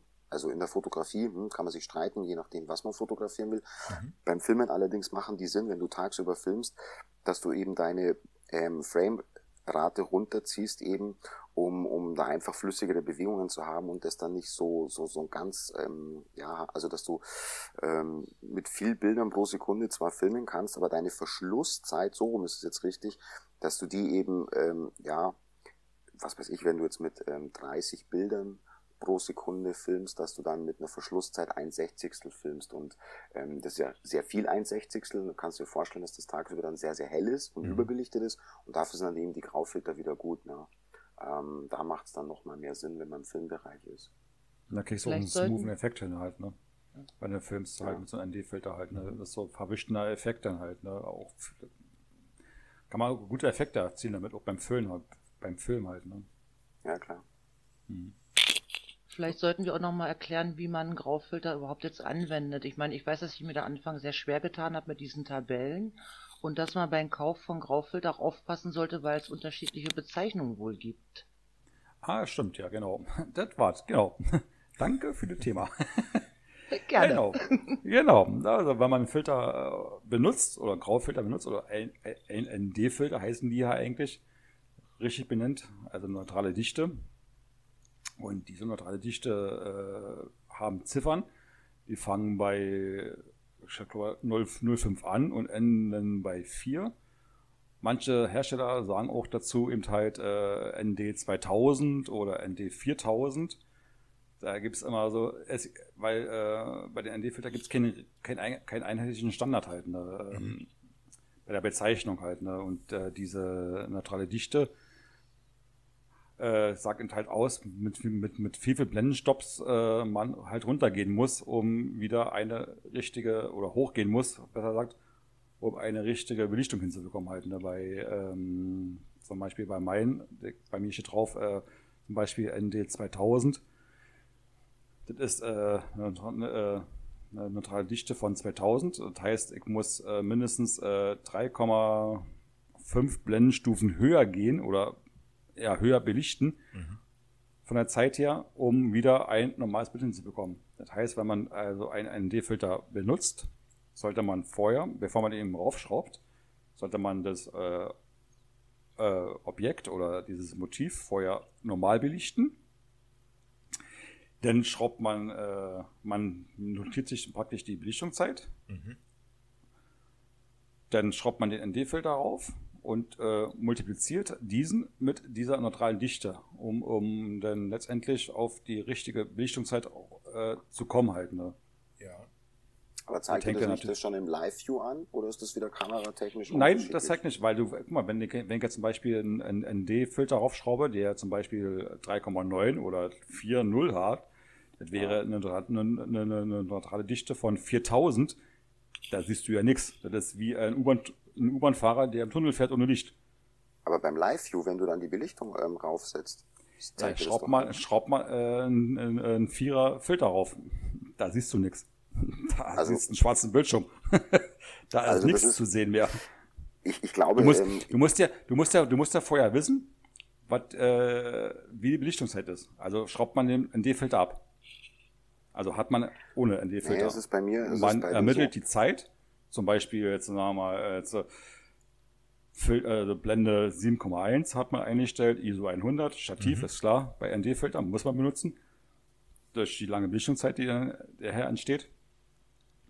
Dann kommt eine Zeit raus von, sagen wir mal, als Beispiel 1 zu 100. Dann schraubt man den Filter auf und dann multipliziert man praktisch diesen, diese neutrale Dichte von 3,9 mal diese ermittelte Zeit. Dann und wenn du das dann so Zeit einstellst, von, siehst du das dann an deinem Live-View, ja, wie denn? Wie willst, du, wie willst du denn vorher wissen? Nee, aber wenn du es jetzt berechnest ähm, und du stellst das dann so ein, deine Kamera, siehst du dann an deinem Live-View ein Bild oder ist es nee, dann immer gar noch nichts, dunkel? Nee, gar nichts mehr, immer noch dunkel. Ja, weil siehst du, das ist durch, bei, die, bei, durch, die, ja. durch die lange, durch die lange, längere Belichtungszeit entsteht erst ein Bild. Ja, und das ist bei mir eben anders, also ähm, äh, bei den Sony-Kameras, weil ich habe äh, festgestellt, dass es da zwischen Live-View und Live-View ist nicht gleich Live-View bei den Kameras. ähm, war also ein bisschen kompliziert, aber äh, ja. das, das gibt's an, äh, da gibt's also anscheinend tatsächlich Unterschiede zwischen Nikon und Canon oder Sony-Kameras. Da ist der Live-View nicht. gleich Live-View. Bei ja, mir ist es tatsächlich guck mal, so. Guck mal, Andreas, wenn du, wenn du jetzt einen Filter vorschraubst, einen schwarzen Filter, siehst du ja nichts. Aber in dem Moment, da, da, da gebe ich dir natürlich recht, wenn ich jetzt einen Tausender Filter oder was draufschraube, dann dunkelt das Bild natürlich extrem ab. Aber in genau. dem Moment, wo ich meine Blende aufmache oder die Verschlusszeit verlängere, also die mhm. Belichtung, äh, äh, zeigt er mir das am Live-View an und er gibt mir dann die Information auch wieder, wann ich richtig belichtet habe. Er zeigt ja, klar, mir das an. Tausender, beim, ja, das meine ich. Tausender kannst ja, beim Tausender kannst du ja durchgucken, aber was machst du beim Viertausender? Ja, also 1000, die, die ich jetzt habe, das sind ND äh, ja. 8er, 64er und 1000. Also der 1000er ist auch schon der, der super strong. Der äh, ja, der dunkel. 1000er ist der 1000er ist noch ein Lappi. Das ist ja nun gar nichts. Da kann ich durchgucken. Das ist wie eine Sonnenbrille. Ja, also mein ja, 1000er ist schon sehr ja, dunkel. Mal, ja, mach mal, mach mal einen 2000er drauf. Ja gut, das mag oder, sein. Oder, oder, oder, oder kombinier mal einen 2000er und einen 1000er. Da siehst du gar nichts mehr. Was Außer die mir, Sonne scheint gerade. Was ich mir aber allerdings vorstellen könnte, ist, äh, dass die Kamera vielleicht für den Live-View das Bild auch hochrechnet. Das geht nicht. Woher denn? Weil du musst ja vorher fokussieren. Du musst ja vorher, du ermittelst in der Zeit. Ja, sie guckt ja trotzdem Filter. durch. Ja, nee, du erfüllst, du, beim, beim Filter, ja. Ohne Filter ermittelst du eine Zeit. Ja. 1 zu 50. Ja. Jetzt schraubst du einen totalen schwarzen Filter vor. 1000, also 4500er. Der ist total schwarz. Ja. Du kannst nicht durchgucken. Also das menschliche Auge schafft das nicht, weil einfach das Spektrum nicht, nicht da ist. Ja. Halt, ne? Und durch diesen Faktor, was dieser Filter ergibt, das wäre dann zum Beispiel 4,5 zum Beispiel, mal der ermittelten Zeit, ergibt sich ja eine Belichtungszeit von eine Minute und 50 Sekunden. Mhm. Und dadurch entsteht erst ein Bild. So muss man das vorstellen. Ja, ja, nee, das verstehe ich schon. Ähm, ja, und wie willst du denn fokussieren? Sagen wir, du hast das Ding vorne drauf. Du siehst nichts, du siehst schwarz. Wie ja. willst du dein Fokussieren und scharf stellen? Das geht doch gar nicht. Du genau, siehst ja nichts. Das musst du Die vorher Kamera machen. Kann, kann er nicht scharf stellen. Weil ja gut, siehst. wenn du jetzt natürlich von diesen extrem langen Belichtungen redest, ja klar. Also wenn du dann auf zwei ja, Minuten, drei Minuten also bist. Also mit einem 08er Filter, klar, das ist, das ist, das ist, das ist ja, lächerlich. Ja, da, da braucht da braucht keine Tabelle, das mag mit der Hand. Da ist ja, wie, wie eine leichte Sonnenbrille halt, ne? oder bin gerade benebelt gerade. Da stellt sich ja die Frage, äh, müsst die Kamera äh, durchs Objektiv durch oder am Objektiv vorbei? Durch. Wenn sie am Objektiv vorbei messen würde, den Abstand, dann hätte sie ja eigentlich eine Chance, scharf zu stellen, oder?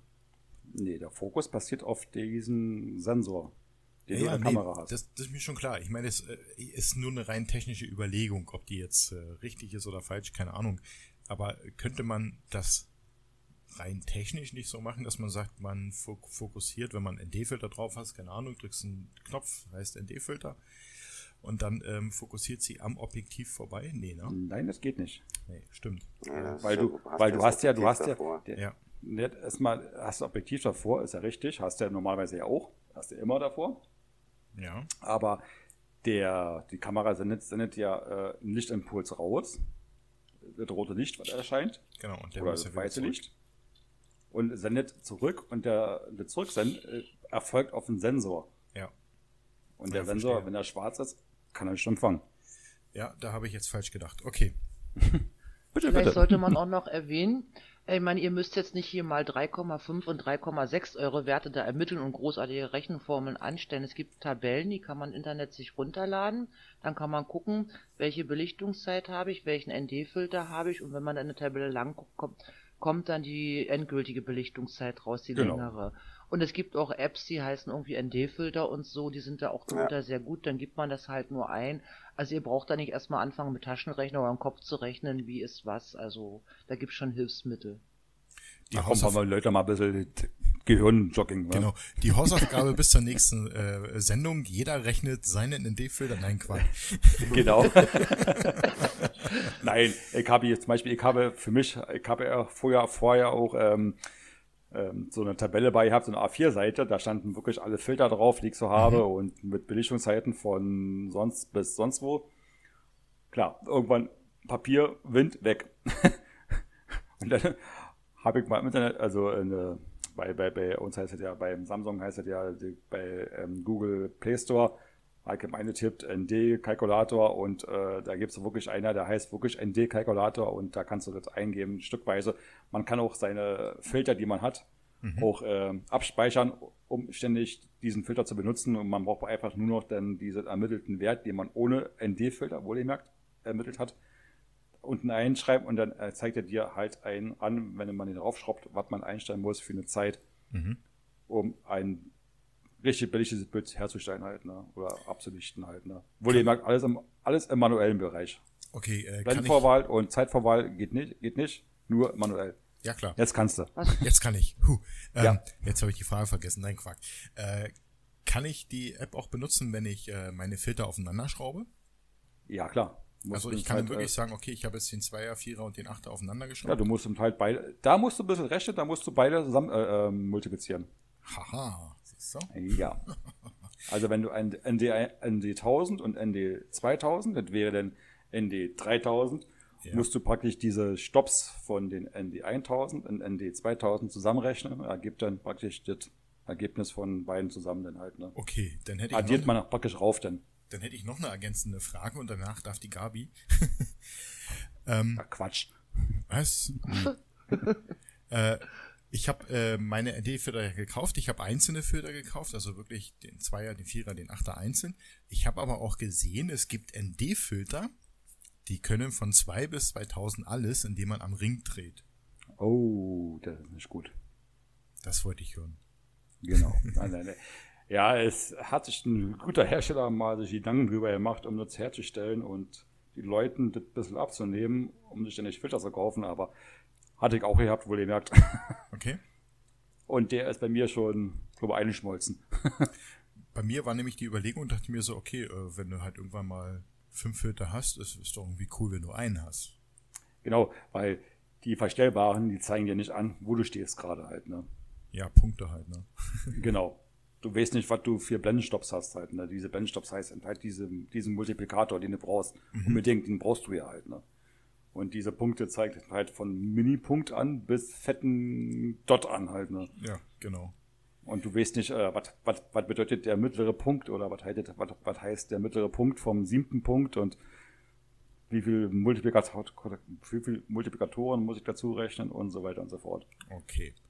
okay Weil war, ja, schön und gut, aber zum Probieren, zum Rumspielen, ja, kann man sich kaufen. aber sonst aber eher nicht. Schrott. Gut, äh, Gabi, du wolltest noch was sagen. Ja, ich habe noch einen kleinen Tipp. Ich meine, es wurde ja schon gesagt, Stativ ist wichtig.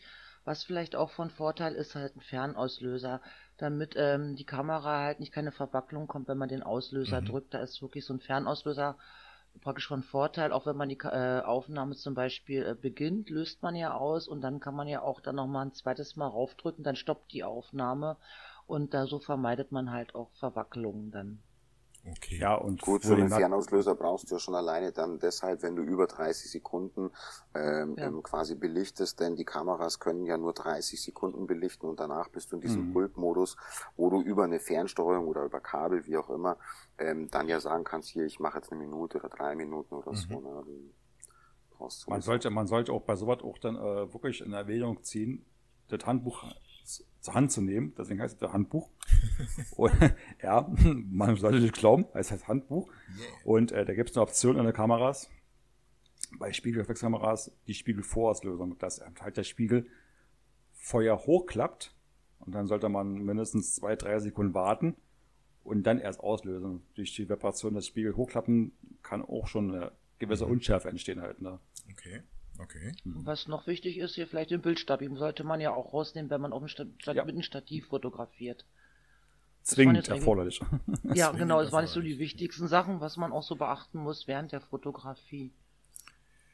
Gut, dann äh, springen wir in die letzten zwei Fragen. Ähm, die erste, die erste der letzten zwei Fragen ist von der, nee, jetzt bin ich in der Zeile verrutscht, und zwar von der Cornelia. Da.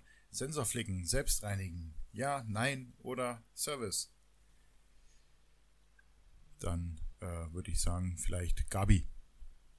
Also ich würde meine Kamera nie selber reinigen. Ähm, man kann viel mehr kaputt machen, als es wirklich was bringt mit der Reinigung.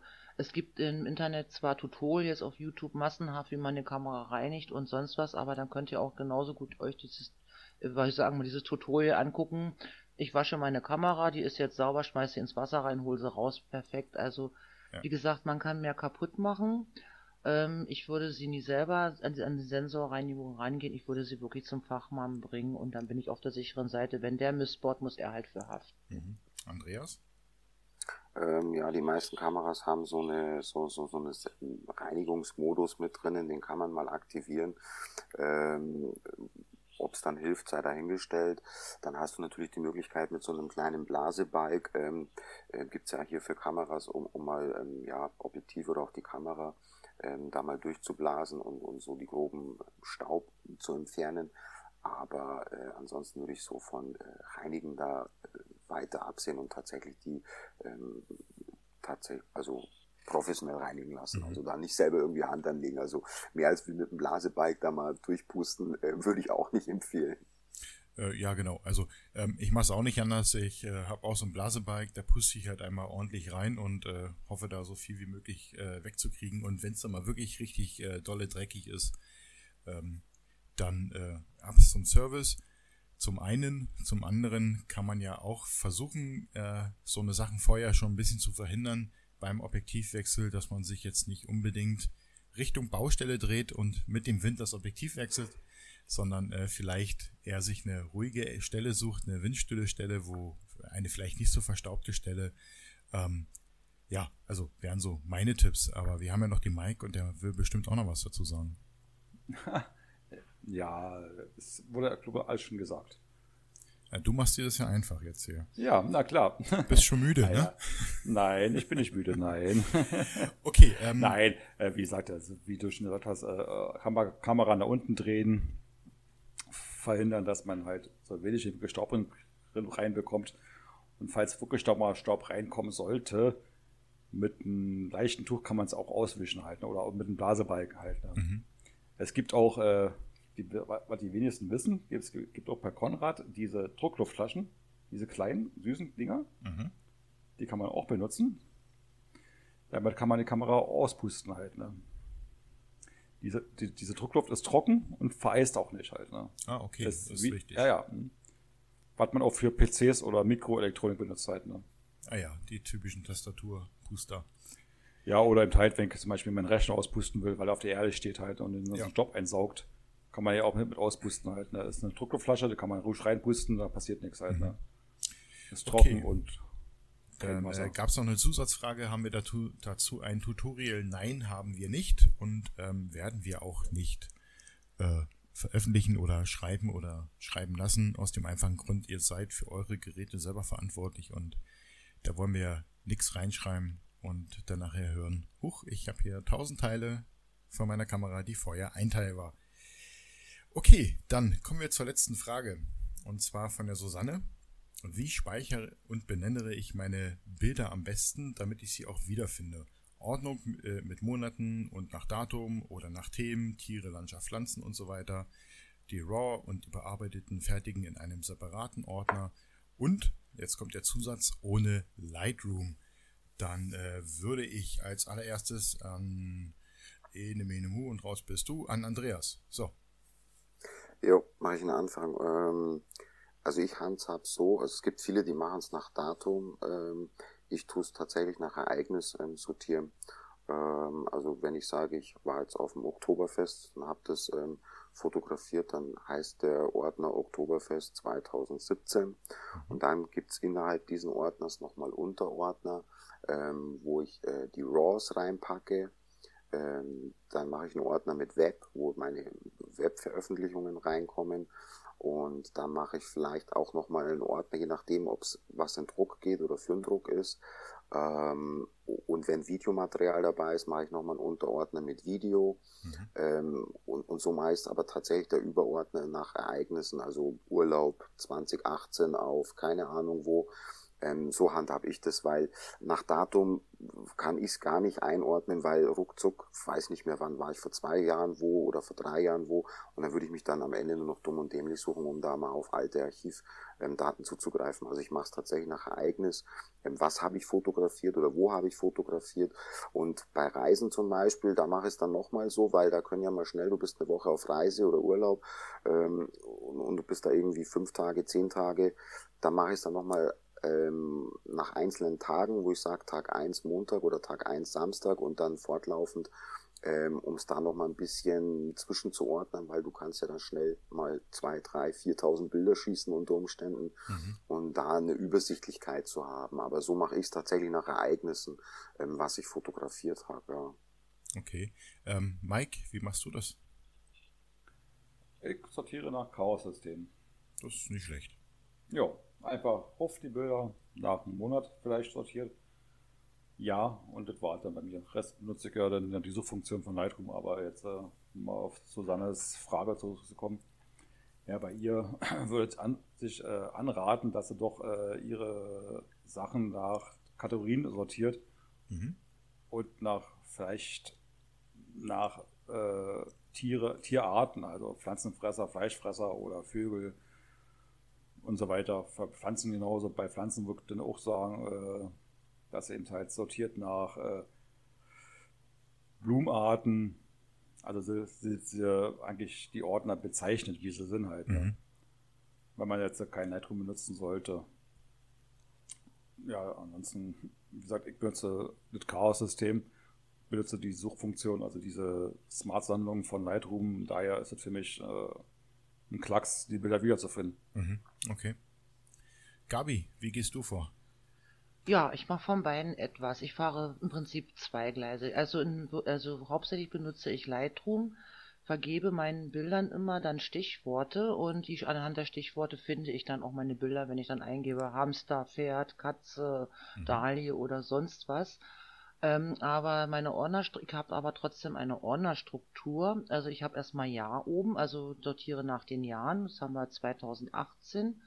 Dann kommen Unterordner, dann kommen zum Beispiel Ortschaften, Landschaften, Pflanzen, Tiere. Mhm. Und da habe ich dann jeweils wieder Unterordner Ähm, sagen wir mal, bei Blumen jetzt habe ich einmal Rosen, Tulpen, Dahlien und so weiter. Und das kann man ja so weit untergliedern, wie man möchte und so fein auch strukturieren, wie man es möchte.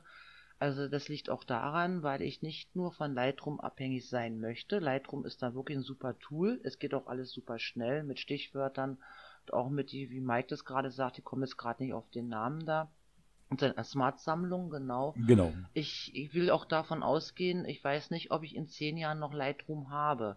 Dann nützt mir dieser Lightroom-Katalog nämlich gar nichts mehr. Wenn ich Lightroom nicht mehr habe, mhm. dann möchte ich auch so meine Bilder halt schnell finden. Und dann sortiere ich auch nochmal extra meine RAW-Bilder, die bearbeiteten Bilder praktisch nochmal in extra Ordner und dann auch die PSD-Dateien kommen mitunter auch in eine, in extra Ordner. Und wie das so ausschaut, wie ich das so sortiere, da hatte nämlich Mike mal ein Tutorial gemacht.